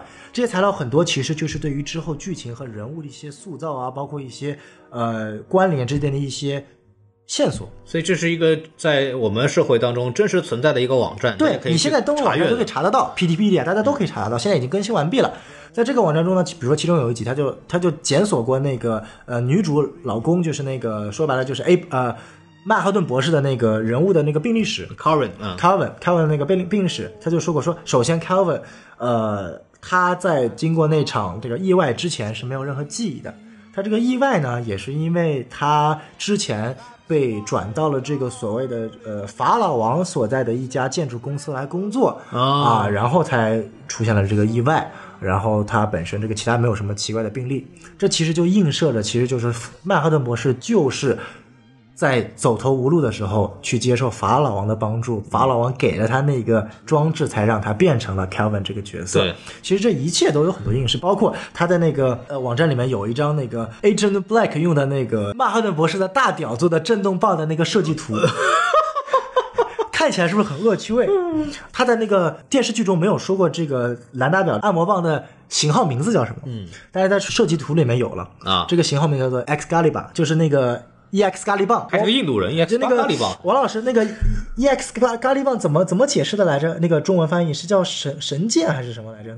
就 Excalibur 嘛，就是应该是亚瑟王的那把圣剑，对对对对对。哦，圣剑，对啊，对，他其实就是就是他把这个东西取名为圣剑，但他其实是有个埋的很深的彩蛋，我觉得应该是各位观众都没有看过的。嗯，Excalibur 翻开来叫做 EXX Galiba，再分开来叫做 X Cal Aba，所以它是什么意思？嗯，就是意味着今天他告诉你了，用着这个按摩棒的女人是 Agent Blake，啊，他的 X 他的前任就是 Cal Aba。Cal Aba 就是曼哈顿博士，好牛逼了！这是官方埋的一个极深的彩蛋。嗯想不到大屌里有大智慧啊！我操，有总！结牛逼了，大屌有大智慧哦，大屌虽大，五脏俱全。我我我我们以后要努力尝试用下半身多思考点。王老师这个梗跟功夫真的 是，是造很牛逼了，哎我操！这个我不能说牛逼了用下半身多思考，绝了他妈！哎，这个我们来回归正题。呃，然后接下来我们就可以讲一些很有很有意思的一些话题，就是说讨论过来了这部剧的一些人物塑造了之后，就可以讲讲它跟原著之间的一些链接。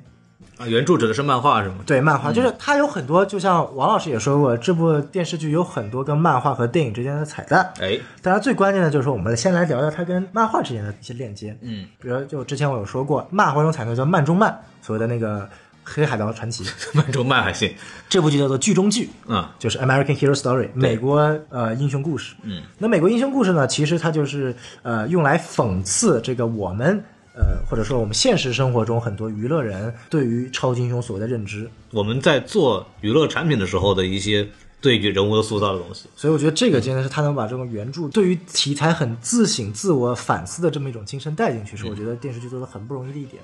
对，然后第二点，我前面也说过了，这个基恩法案，原著的基恩法案是撤销蒙面意境，现在的基恩法案是重新可以戴上蒙面。嗯，啊，你包括还有就是还有一点就是在这部剧当中呢，出现过《Unforgettable》这首歌，这首歌也是在电影中被用在笑匠落下被打落下窗户坠死的时候用的那首歌。对，啊，这个其实是一些呃跟电影有关的一些彩蛋、一些链接。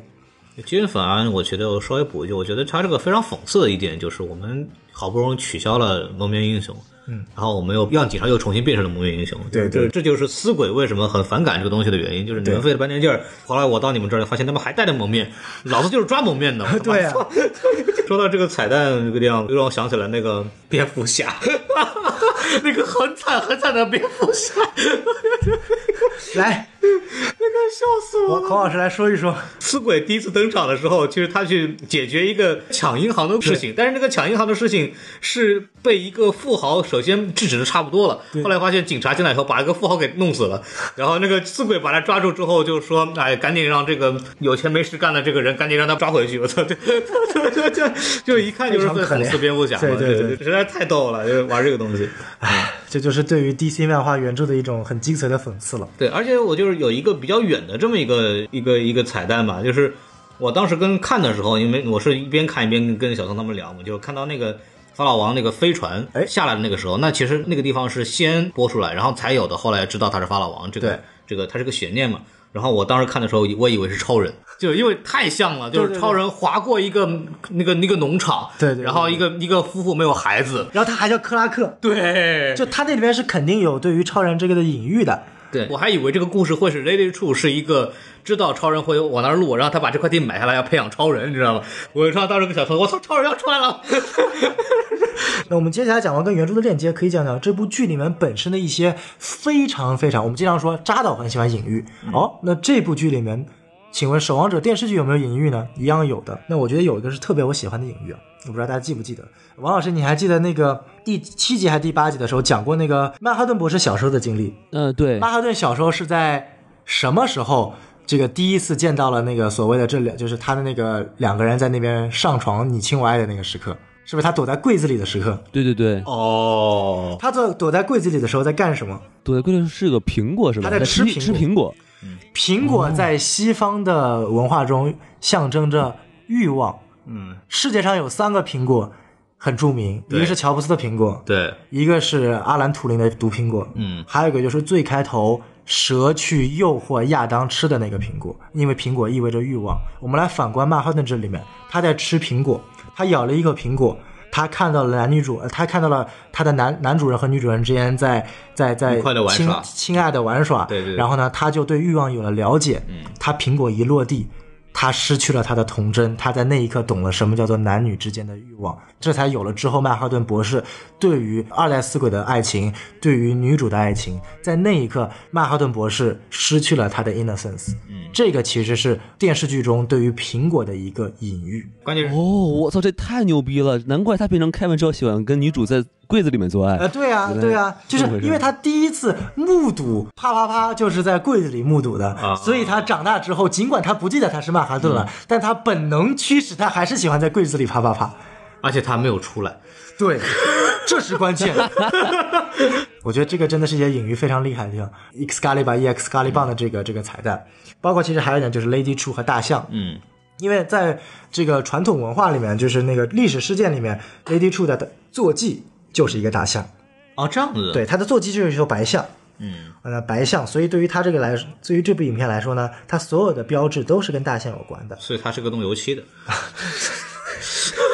有关联吗？对 对，白象是个游戏牌子。哦 开玩笑。这个，所以它的这个，你看它的公司 logo 看起来是一个 T，嗯，但它其实 T 旁边有一撇一捺，象征两个象牙，它整个的 logo 其实是一个大象的一个符号。哦这样子，所以他那个实验室里弄头大象腿。哦，所以说那个曼哈顿博士就问那个法老王说：“你怎么知道我不在火星，我在木星？”然后那个法老王说 little elephant told me，这小象告诉我。”这个小象暗喻的就是他女儿。他女儿。啊，这对，样子。其实就就有很多很多这种的细节和铺垫，然后你其实包括其实从第一集开始就已经告诉你了，那个黑人是曼哈顿博士。你仔细去看第一集的吃饭的场景，嗯，第一集吃饭的场景里面，大家围坐在一起吃饭的场景，它是从下而上拍，从上而下拍的，正好呃整个画面形成了一个圆，中间有一个点，就是曼哈顿博士头上的那个标志的符号。他在第一集的时候就已经做成了，就这才叫镜头语言，不是扎导什么放一个油画弄几个做慢动作就叫镜头语言，好吗？别激动，别激动，这叫镜头语言。嗯然后还有包括在第二集还是第三集的时候，黑人就是那个 Calvin 曾经跟他的小孩讲过自己对于神的看法。嗯，他说过了，我不认为有神，人在死之后就会就是消失了，就他是一个极端的无神主义者。嗯，那其实就已经印证了他就是曼哈顿博，因为曼哈顿博士他就是利益上的神。但在他之上还有所谓的，就是所谓的一个命运性，这也是我们接下来下一点讲的，就是说守望者的本质是一个悲剧故事。他从原著到电视剧都在给你塑造一个观点：再强的人，如曼哈顿博士到神的境界了，他都很清楚的意识到自己也是提线木偶，只不过他能看到这根线，意思就在于他能够明确的感知到对于时间任何一个时间刻上的时间，但是他没有办法改变时间。这跟他头上那个标志一样的，那个头上的标志，尽管它是一个氢元素的标志嘛，氢还是氦元素的标志，我有点忘了，我化学不好。但是你从另一个角度来，如果中间那个点是他自己，周围一圈的圆就是所谓的时间，它可以在圆的正中心从任何一个角度观测时间，但他永远没有办法进入这个圆去改变时间。嗯，所以说这也是曼哈顿博士或者说整个守望者世界最悲剧的一点，所有的角色注定会去死，而曼哈顿博士早就已经知道这些角色什么时候会去死，但他没有办法改变。除非超人到脑上打一拳。这个就是我们之后要去讲的，让曼哈顿博士重新燃起了希望。对对对对对这是后面这个末日警钟的故事。哎，对，其实我对于这个隐喻，我还想补充一个啊，就是这个 Agent Blake，呃，就是二代死鬼，然后给那个曼哈顿博士打电话讲了一个笑话，嗯，然后其中他吐槽了第一个人就是那个夜宵嘛，就是他见到上帝之后，然后上呃说自己一个人都没有杀，并且他就是创造了很多这个小的这个发明。呃，然后这个这个上帝就吐槽说你太 soft，你太软了，是不是就说在阳痿啊？是是是是是是是，哎呀，哎王老师这个隐喻抓的很好啊。啊，对，这个回去再看一遍电影啊，就就就那一段在飞机上面的动作戏还是非常的唯美，那叫飞艇，啊飞艇，飞行器，他在飞行器上面挺挺住了，然后最后飞行器射出了火焰。对 对，我操，这我操，太象征性了，这个太有牛逼了，这个镜头太牛逼了。哎，，而且这个火焰在第一集就是那个那个警长开的，也就是那个阿基米德嘛，对，那个是阿基米德的仿真，嗯，不是。对对对，然后他也有一个按键能喷火，对对对等于在致敬这一段，呃是是是是。这个高空作业嘛，对吧？对，我们都隐身到哪去了？哎。就就以很多人当初看完第一集的时候，以为那个警长就是夜宵呃夜宵，但是后来其实不是嘛，他被关起来了。对对对其实是，他其实是个吊死鬼啊，不是个夜宵。嗨，吊死鬼没错了。嗯，好，好，然好后，那其实我们今天也把这个所谓的电视剧里面的，不管是人物塑造啊、世界观啊、与原著的链接啊、彩蛋、隐喻，以及原著《守望者》和电视剧《守望者》他想表达的主旨，都已经大概做了一个讲解，其实也比较详细了。对。那么接下来我们就会进入一个非常非常受大家喜欢的关环节，嗯。啊、有请 Jon Snow，哎，王老师提问环节嘛。哎，，王 Jon Snow 闪亮登场，哎，来，王老师有请您提问。我囧囧雪诺又来了啊！嗯，好，不知道，嗨啊，我第一个问题就是这夜鬼怎么死的啊？呃夜王怎么死的？夜王怎么死的？哎，牛逼！孔老师，你回答。夜王怎么死的呀？啊，他就是这个冬奥会啊，哎是没有买到门票，是 没有办法参加，因为他是俄罗斯的。好嘛，好了，我我好好问，我好好问。呃，对，那个，我其实就是把电视剧这九集，其实我每集都有点小问题啊。哎比如说这个第一集，它就是呃有这么一段，就是那个 Seventh Cavalry，他在就是那个他们在弄那个手表电池，嗯，哦，然后我就其实就很好奇，就说为什么他们在抠那个手表电池呢？这个是这样的，就是他们最后不是他们整个七 K 帮做了一个机器，专门用来抓那个曼哈顿博士的嘛？对对对，这个机器本身需要有个特殊的合金材质，然后这个合金材质呢，曾经已经被曼哈顿全部销毁光了。唯一能够找到少量的这个合金材质，只能从这种旧式的钟表上面能够抠出来一点点。于是呢，这个七 K 党动用全国之力找来了所有的钟表，从里面抠出来这个合金，集合在了一起。我觉得他们的也是很厉害。嗯，对，这个其实也是一方面来说，也映射了就是能源更新的嘛，就是原来的电池已经除了在老旧设备之外就没有人用了，而且为什么是手表？首先，第一个跟曼哈顿博士本身的人设有关系，他是钟表匠的儿子嘛。还有一个是贯穿了整个曼哈顿或者守望者世界观的一个重要的元素，因为它代表了时间。对，然后还有一个点，只有手表这种东西，才会现在的人还在用以几十年前的东西。所以说，为什么用手表？因为电子产品几年就更新了，但是手表你可以用几十年，可以戴很长时间。所以说，只有手表上还可能有这样的东西。对对，它设计的非常合理的。嗯，懂了懂了。其实你们说的手表，你们其实我我不知道你们有没有注意到啊，就是第一集其实有发老王的镜头。然后呢，他在跟那个男女管管家说，他要写一个剧。对对对然后。呢，女管家问他这剧叫啥呀？他说这个剧叫《The Watchmaker's Son》，就是曼哈顿博对，士嘛。他其实就是法老王写的这个剧就是曼哈顿博士。嗯，至于他是怎么知道曼哈顿博士是钟表家的儿子的，嗯，那我还真不知道。哎，好，那我再问另外一个啊，既然咱们已经提到法老王了嘛，然后在这个第一集里头，法老王的过的第一个生日，然后他就收到了一个马蹄铁，然后我就不是很明白，就为什么这个男管家要给他一个马蹄铁来切蛋糕呢？对，我觉得是这样的，因为呃，我们之前也说过了，在马呃法老王在的墓园二，整个其实就是呃法老王自己给自己做的一个局嘛，就包括他最后被抓，然后被捕，然后被审判，然后被扔进监狱，都是他的一个局，甚至包括他要准备逃跑，都是他自己已经设定好的一个局了嘛。就等于说，他其实是想培养他这个所谓的这个克隆人男管家，在他被关进监狱的那一年，给他送过来蛋糕，蛋糕里面有这个马蹄铁，所以他从第一年就培养。但可能第一年培养的时候，那个管家比较傻，他其实想让那个管家把马蹄铁放在蛋糕里面给他，结果他直接就把一边放蛋糕一边给马蹄铁，所以他他就说还没到时间嘛，说白了要等到。过几年，等到我被抓住的时候，你再给我。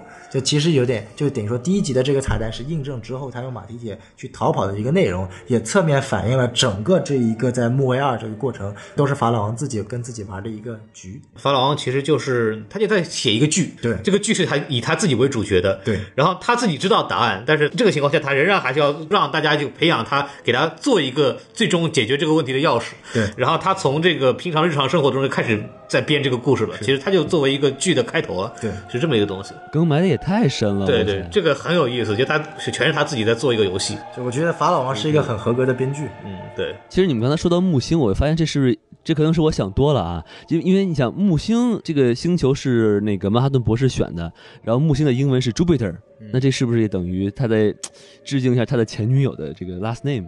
哎，这个其实也是有可能的，是有道理，牛逼！他原来想去火星，可能他上一个前女友他叫 Mars，但他不喜欢，所以今天改名叫 Jupiter 了。那木曜二其实本身也跟那个呃太空二零一本身是有关系的，包括蓝色多瑙河，是啊、这都是其实是对亚瑟克拉克的这个作品的一个致敬。致敬。对对对，那我开始问关于第二集的问题啊。好嘞。就第二集一开始就是说这个，呃，好像爷爷就是这个 Will 呃 William Reeves 对吧？这个 Hoodie Justice 在之前等于是参军的时候，应该是说是被德军给策反了，因为他是拿到了那个德军那个小小小单子嘛，对吧？那他假设如果他真的被德军策反了的话，他怎么还能回到美国当警察呢？啊，是这样的，呃，他没有被策反，因为德军在空中往盟军发这个所谓的这个黑人的这么一个传单事件，历史上真实存在的事件。嗯，啊，其实它是对于，因为原著《守望者》漫画它讲的是不同政体之间的冲突。对，啊，那个是冷战时期的。我们再往前推，二战时期其实也是不同政体之间的冲突。那么在那个时期，如果现在电视剧呃《守望者》原著电视剧在那个时期还在所谓政体冲突的时候，就已经埋下了种族冲突这个梗。其实会让现在我们去讨论种族冲突这个梗更加的合理。你就想想看，那个时期，呃，尽管他还在为国卖命，对他就已经因为自己黑人的身份被白人所唾弃了。嗯，啊，但还是为盟军去卖命。啊，OK，仗打完了，他回到了 Tosa，当了一个警长，本觉本身觉得自己会受到了这个重用，开始要伸张正义了，结果发现当年纳粹德军说的说的是对的，他其实真的会被受到种族的歧视。其实他更从更加铺垫坐实了整一个呃爷爷这个角色的人物弧光，让他能感觉到自己是处在一个多么绝望的一个。然后就还有个问题就是，我们一直在说他一直在强调这个正义和邪恶的模糊。对，就即使是二战上特别正确、特别正确，我们站在美国的自由的这一方、胜利的这一方，仍然里边还是有灰色地带，对仍然还是会啊、还会有一部分人会受这个东西的苦，这个也是他在里边强调的一点。而且，咱不会被策反很简单，德国人民也是一个把白人至上主义发挥的更加厉害的这么一个种族，他们对犹太人干这个事情，黑人也不会上当的了。呃，对对啊，就没区别嘛，白人对黑人干的不就是德国人对犹太人干的？对对对，比德国人干的还更极端，对，对所以其实是一样的一回事。是是，有道理。而且其实你仔细想的话，就是德国人去迫害那个犹太人的话，就是因为犹太人他也很有钱嘛。然后像在那个，就是因为 Tulsa 它是等于成为了那个黑人的 Wall Street 嘛，成为了黑色华尔街，也正是因为他们太有钱了，所以白人看不惯了，他们才开始暴动的嘛。是。所以确实也是印证了这个东西。就是黑人怎么可能有高端的文明，很怎么可能会有钱呢？就是他是，孔老师怎么可以有头发呢？呃，我还是可以，哎我努力一下。嗯，那更第二集我还想再问个小问题啊，就是在那个警长死之后，然后就是有两个就是记者，然后他们有那种翅膀，然后被打了下来，嗯就这个像蛾子一样的这个记者，是不是也有什么暗示呢？他这个就是我之前介绍人人物说的，他的就是一代民兵那个飞蛾侠的这么一个致敬。就是说仅仅是个致敬，对并不是说这个一个致敬西方记者飞得比较高。哎，没有没有没有没有没有，他这个飞得也不高，一下就被拽下来了。他就是跑得比香港记者还要快嘛，就可以，哎，对对对对，就是明明跑这么快，干嘛非要飞呢？是吧？是是是是，就跑得不够快才会飞嘛。好，咱们现在聊一下第三集啊。第三集其实我也是这个问题，我是在看完电影之后才发现的，因为我先看的电视剧嘛。对，然后我就发现，就是法老王在第三集里第一次扮成了他原来的样子，就是有斗篷啊、紫衣服啊。然后我就发现这个扮相其实和电影里是不一样的，的尤其是他那个头环儿，在电影里的头环呢，它是露出前额，但是在电视剧里头它是。穿过前额，就是把前额挡住了。就是我很我很好奇，就是哪个是更符合漫画呢？就这么说吧，嗯。电视剧和漫画不叫符合漫画，嗯，电视剧就是漫画的直接续集，意味着漫画里面的那个法老王就是电视剧里的这个法老王，所以漫画和哦。电视剧的服装是百分之一百一模一样的，就是漫画里边就是一个紫衣金甲带头环的这么一个装束，就很很具有漫画感的。所以有些人看到这个电视剧版会觉得很突兀很难看，但它就是漫画的最最版本。我因为我自己是先看电影的嘛，所以我我是我是更喜欢电影里的那个，我觉得质感更好一哎，点。我也是，我也是然后但是电影那个，因为之前有说过嘛，就是当时扎克施奈德要做这个做这套法老王这个衣服的目的，这么设计，就是为了去讽刺当年那个蝙蝠侠与罗宾那部电影里面蝙蝠侠那套乳胶紧身衣。是有奶头的，对，而且你仔细看，法老王在《守望者》电影里面的那个服装也是有奶头的。嗯，还是为了做这么一个恶搞的致敬的那种感觉。对对对，当然了，因为电影的服装它是经过改编的嘛，它一定是更符合真人的服装。说白了，还好电视剧没出现夜宵。你要知道，电视剧的夜宵如果拿漫画来改编，那就是改的七零八落，那个服装太丑了，巨难看，就真的跟跟茂藤一模一样。就是那个时候那个漫画还是个有点古早漫的感觉，古早漫画的感觉对对，所以它的作画风格非常的卡通形象。对反正确实电视剧里面这个有点稍微有点土哈。那我现在再问第三个问题，就是其实这个问题困扰我很久了，就是。第三集里头那个谁的葬礼嘛，那个警长的葬礼，然后那个时候就出现了这个什么类似于自那种自杀式的这种袭击嘛，然后结果这个结果哎这个警长的一个尸体啊物尽其用啊，然后 就给哎炸炸飞了。那我就很好奇，就是整个这场自杀呃袭击的这个目的到底是什么？我其实看的不是很明很明白。其实我们这个也做过很很详细的分析和调查，因为后来我们不是知道这个议员其实就是七 K 帮的首领嘛，对吧？所以我们经过很详细的分析调查，最后得出来结论，什么呢？并不知道为什么。嗨，作者也没有说过呀，就是你为什么非要搞这么一场假的袭击，结果还放了真的炸弹？要是真他妈把自己首领炸死了怎么办？令人困惑。哎，令人困惑。所以这个我们也不知道这是为什么。或者你瞎猜的话，哈，就是首先真的那个坏人，就是那个 Joe 的那个那个角度来说，就是他也不知道是谁杀的，对吧？嗯。那么既然是这样的话，他不如做些事情来坐实这个就是那个呃 Seventh Cavalry 干的。我觉得是不是是这种考量？做出了就明示一个敌人啊，对然后然后为了这个这个现在这种体制的合法性进行这个更进一步的背书嘛，太可怜了。嗯，唉，这个毁尸灭迹毁的也是很有战略意义，是也只能这么解释了。行，那我现在再问一下关于第四集的问题啊。好嘞，就是其实刚才那个，我其实这第四集就我只有一个问题，就是如果没有记错的话，法老王在那一集就是制造了一个机器，然后把尸体抛向天空，是吧？然后抛向天空之后呢，这个这尸体就消失了，它不是那种越来越小，是吧？就跟那个呃最最有魅力的反派一样，越来越小，变成一个星星啊，它是到一个高度，它嘣儿就没了。我我就很好奇，这是怎么回事儿？那个，因为我们知道，就是木卫二的那一块能够居住的土地是曼哈顿博士创造的嘛，相当于他创造了一个呃，在星球表面的一个人工屏障，就它不是消失了，它只是正好突出了那个屏障，然后呢，它就进到进入到了那个星球外层，然后就用我们看到了所谓的那个用尸体摆出来的那个 “Save Me Daughter” 的那个字样。哦，所以说那个不是说这是一个星球的什么大气层，那就是用天津话就是结界是吧？就是对，它就是一个结界。谢谢宋老师。那我其实第五集、第六集啊，我其实没啥问题。然后第七集我有一个终极问题，到现在我还没有明白。牛逼是先有鸡还是先有蛋？哎，其实是先有东莞啊，不是那个、没有这个东西啊，就是那个女主角啊，就是叫 Angela Aber 是吧？然后她就是练那个管子嘛，是吧？特别特别好啊，绑得紧紧的。然后突然她就是说，哎。听说这个馆子另外一边是我爷爷，是吧？这是穿山甲告诉我的。然后我就说，不是，不是，不是这个，没没没有穿山甲。葫芦娃都出来了，你这玩意儿。然后他就反正就是顺管摸爷爷嘛，对吧？然后他就进去了啊。然后他发现，哟操，这他妈爷爷没有，有一大象是吧？哎，我就我就很好奇，说怎么这大象是个什么意思呀？对不对？其实我当时看的那个时候也很突，而且最终集没有解释嘛，所以我最后就想了想，又查了下资料，我觉得有三重解释可以理解。第一重就是本身那个大象就是 Lady True 的一个相当于吉祥物或者说一个标志 logo，所以我觉得出现在他们公司很正常。第二点就是大象是被誉为它有很强的记忆功能的，也就誉为可能它把大象作为一个存储器，它存储了很多人的记忆在里面。啊，这个有道理啊。这是一种哦然后第三种是一个更深层次的，在美国文化中有一个谚语叫做 “seeing the elephant”，就是看见大象。这句话直白的翻译过来是：你因为呃经历了，或者说你因为去承受了某些很大的对于你的价值观的冲击，才去见到了一些事物本身的真相。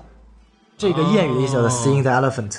放到这个故事里面，可能就是说，呃，Angela 我们的女主通过去很痛苦的去回忆她爷爷的那些记忆，去身临其境再体验一遍她爷爷的记忆，才最终看到了谁是蒙面义警，谁是我的爷爷，那个时期的真相，以及很多的很多的，包括现在七 K 党的这些真相。我觉得这个他可能是真正想表达的所谓叫做 “seeing the elephant”，看见大象它背后的一个寓意。所以他真的见到了大象，对，所以今天大象，这是个谐音梗啊。谐音梗扣钱，扣钱，扣钱。道理啊啊，对这个这个这个编剧就是说，这个呃大象的象和真相的象是同音是吧？哎，见真相，哎，牛逼，哎，扣钱扣钱。多了吧？这个这问的太好了，这个。为了扣钱也不择手段了。好，那我就是再问一下，这就是第八集的一个问题好，就是你看，就是曼哈顿博士其实他很牛逼嘛，首先，然后但他已经知道后面还有一个人没有死，然后这个人会打他一炮，然后他被打中的话，他他他就会被抓走，那他为什么不躲一下呢？其实我特别不明白这一点。呃，这个应该就像我前面所说的，因为曼哈顿看这个世界就是一个绝望的、没有办法改变的世界。对于他来说，他早就已经看到了，在未来那个时代会被抓住，他所以他没有办法改变现实。对他来说，这就是一个命中注定的事情。他命中注定会进入那个房间，门被关上，成为曼哈顿博士。他也会在那个时刻命中注定会被那个机械吸走，不管他用什么方法去拒绝。就这种模式更加的印证了我们所说的守望者这个世界观的绝对性和绝望性。哎，你不觉得就是感觉曼哈顿博士的这个个性，如果太有个性的话，他其实跟罗夏是反过来的，因为罗夏就是永不妥协嘛，对吧？这其实就是罗夏是一个看起来的理想主义者，就他觉得只要我能够改变世界，那曼哈顿博士他因为是他已经成为了一个神，他很清楚我改变不了世界。仅仅只是看到了傀儡线的傀儡而已。哎，那我其实就是在问一下，就是最后一集的问题了啊。哦其实我不是很明白，虽然就是他有很很多解释，就是当年那个爷爷怎么和那个曼哈顿博士聊天啊之类的，但是其实我一直很好奇，就是 Lady True 他是怎么知道曼哈顿博士就是那个 Calvin 呢？这个问题我当时倒没有太在意，我个人觉得是应该是什么，因为曼哈顿博士早就知道自己会死嘛，所以他这是等于是他整个自己盘的一个局。然后呢，他不就说找到了爷爷嘛？相当于他跟爷爷讨论的内容就是想让去爷爷接近 Lady True，并且让爷爷告诉 Lady True 曼哈顿博士的真实身份，然后想个办法让曼呃让 Lady True 能够抓住曼哈顿博士，然后再让曼哈顿博士死掉。所以我个人觉得是曼哈顿博士说服了爷爷，让爷爷去告诉 Lady True 曼哈顿博士的身份。就等于是他假装是跟那个呃 Lady True 是一伙儿了，是吧？对，其实他是跟曼哈顿博士是一伙儿的。那我的问题就是，那么曼哈顿博士这么搞一顿的意义什么呢？就还是说白了一点，就是曼哈顿博士对于时间的感知性跟我们不一样，对于他来说，所有事情都是在同一时刻发生的，所以对于他来说都无所谓，他只要保证他在最后那一刻死掉了。所以我觉得他都不用保证，他就是没有办法，他他必须得做这个事情。这种东西没有办法以我们常人的理解去思考，因为它是一个同时感官所有时间线的一个一个一个一个一个事件。他反正就感觉他像一个不完全不受控制啊！我要做这个事情了，哎，我要做那个事情了。对，然后一切都是命中。然后然后说那怎么办呢？反正啊，就我就只能在那儿死啊，就是就是那样，就就是它是一个没有因没有果的东西，它完全没有因果，但是很像那个什么，就像。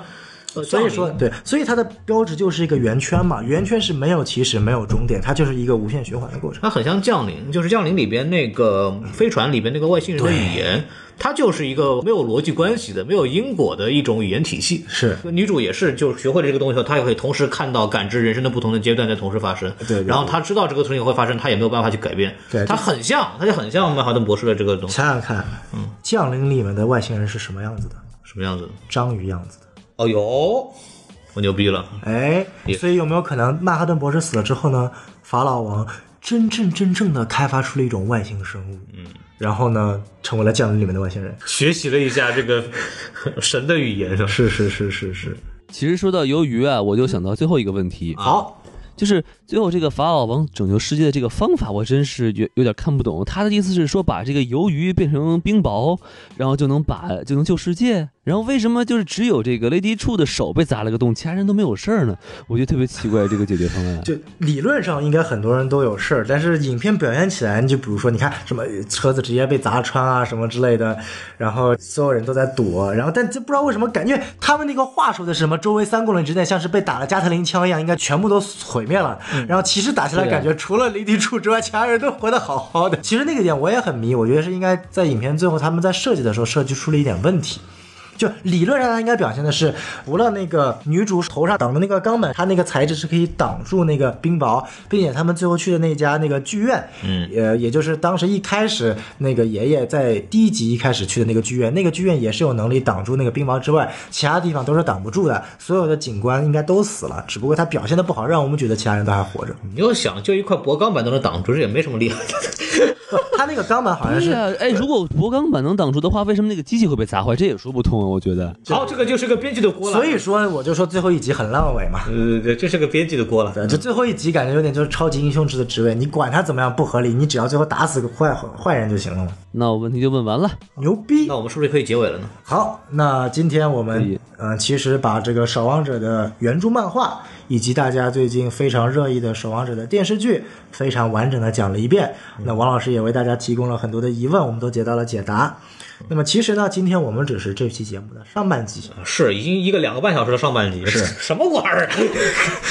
在下半集呢，我们会着重讲述一个大家脍炙人口、津津乐道的2009年一部受大家非常热议的电影《守望者》的电影版，以及今年另一部《守望者》的正统续作。或者说比这个电视剧更加正统的，在漫画中呈现的，并且是首次让 DC 宇宙的主世界超人、蝙蝠侠这些角色与守望者的世界里的角色互动的这么一个连载刊期刊，也是十二期，叫做《末日警钟》，嗯。对应了当时那个核战危机的时候的末日警钟 （Doomsday Clock）。对。那么在下一集呢，后半集我们会着重以这两部分为大家讲述一些守望者一些延续性的一些内容。嗯，然后我们下期再见，然后欢迎大家关注我们的这个，我们今天什么电台就就先截到这边，对吧？好。加我们的这个微信公众号 S M F M 二零一六啊，S M F M 二零一六，大家这个啊，你看你看九头呼喊你这玩是，嗨，对，然后我们就是大家听完这期节目有什么想跟我们交流的啊什么的，包括对下一集有什么想让我们就 get 到的东西，也可以加我们的微信群跟我们去聊。然后呢，我们今天这个什么节目也比较长，就先截到这边，然后希望大家继续关注我们什么电台，我跟大家说声再见，拜拜。滚。拜拜。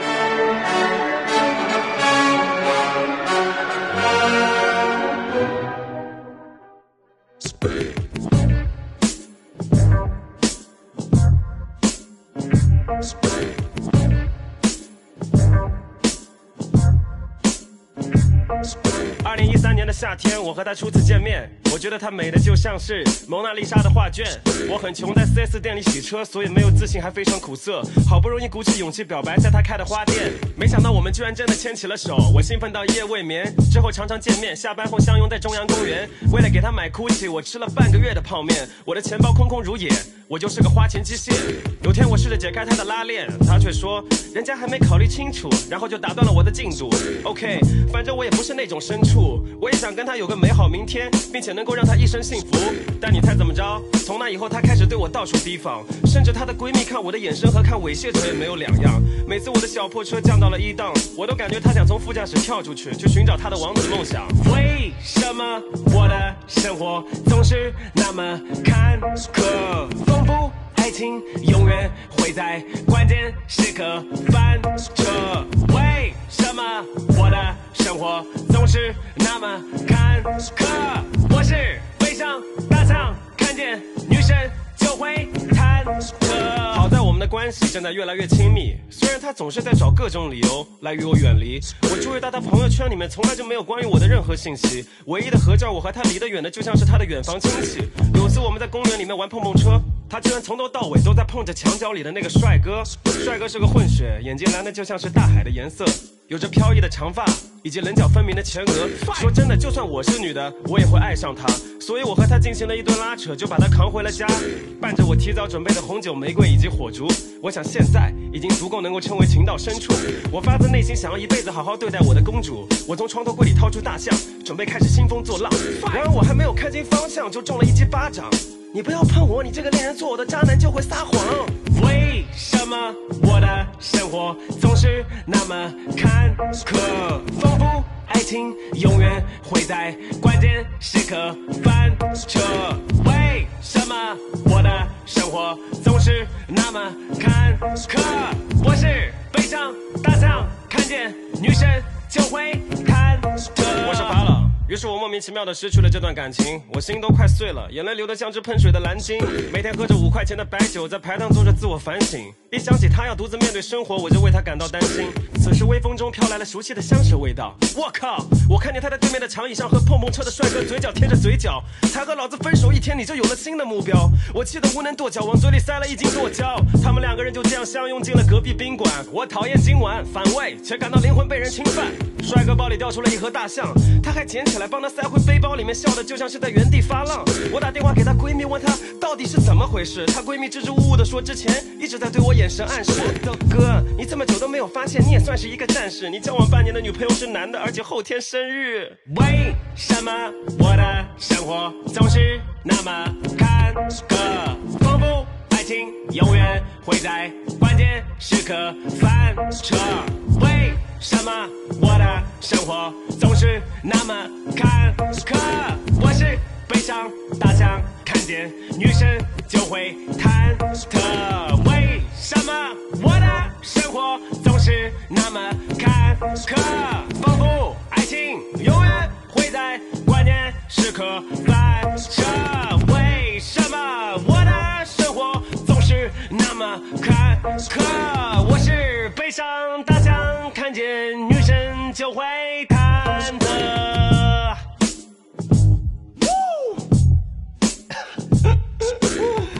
Yeah. Whoa. Spade. yeah. 太厉害了，太顶了，太顶了。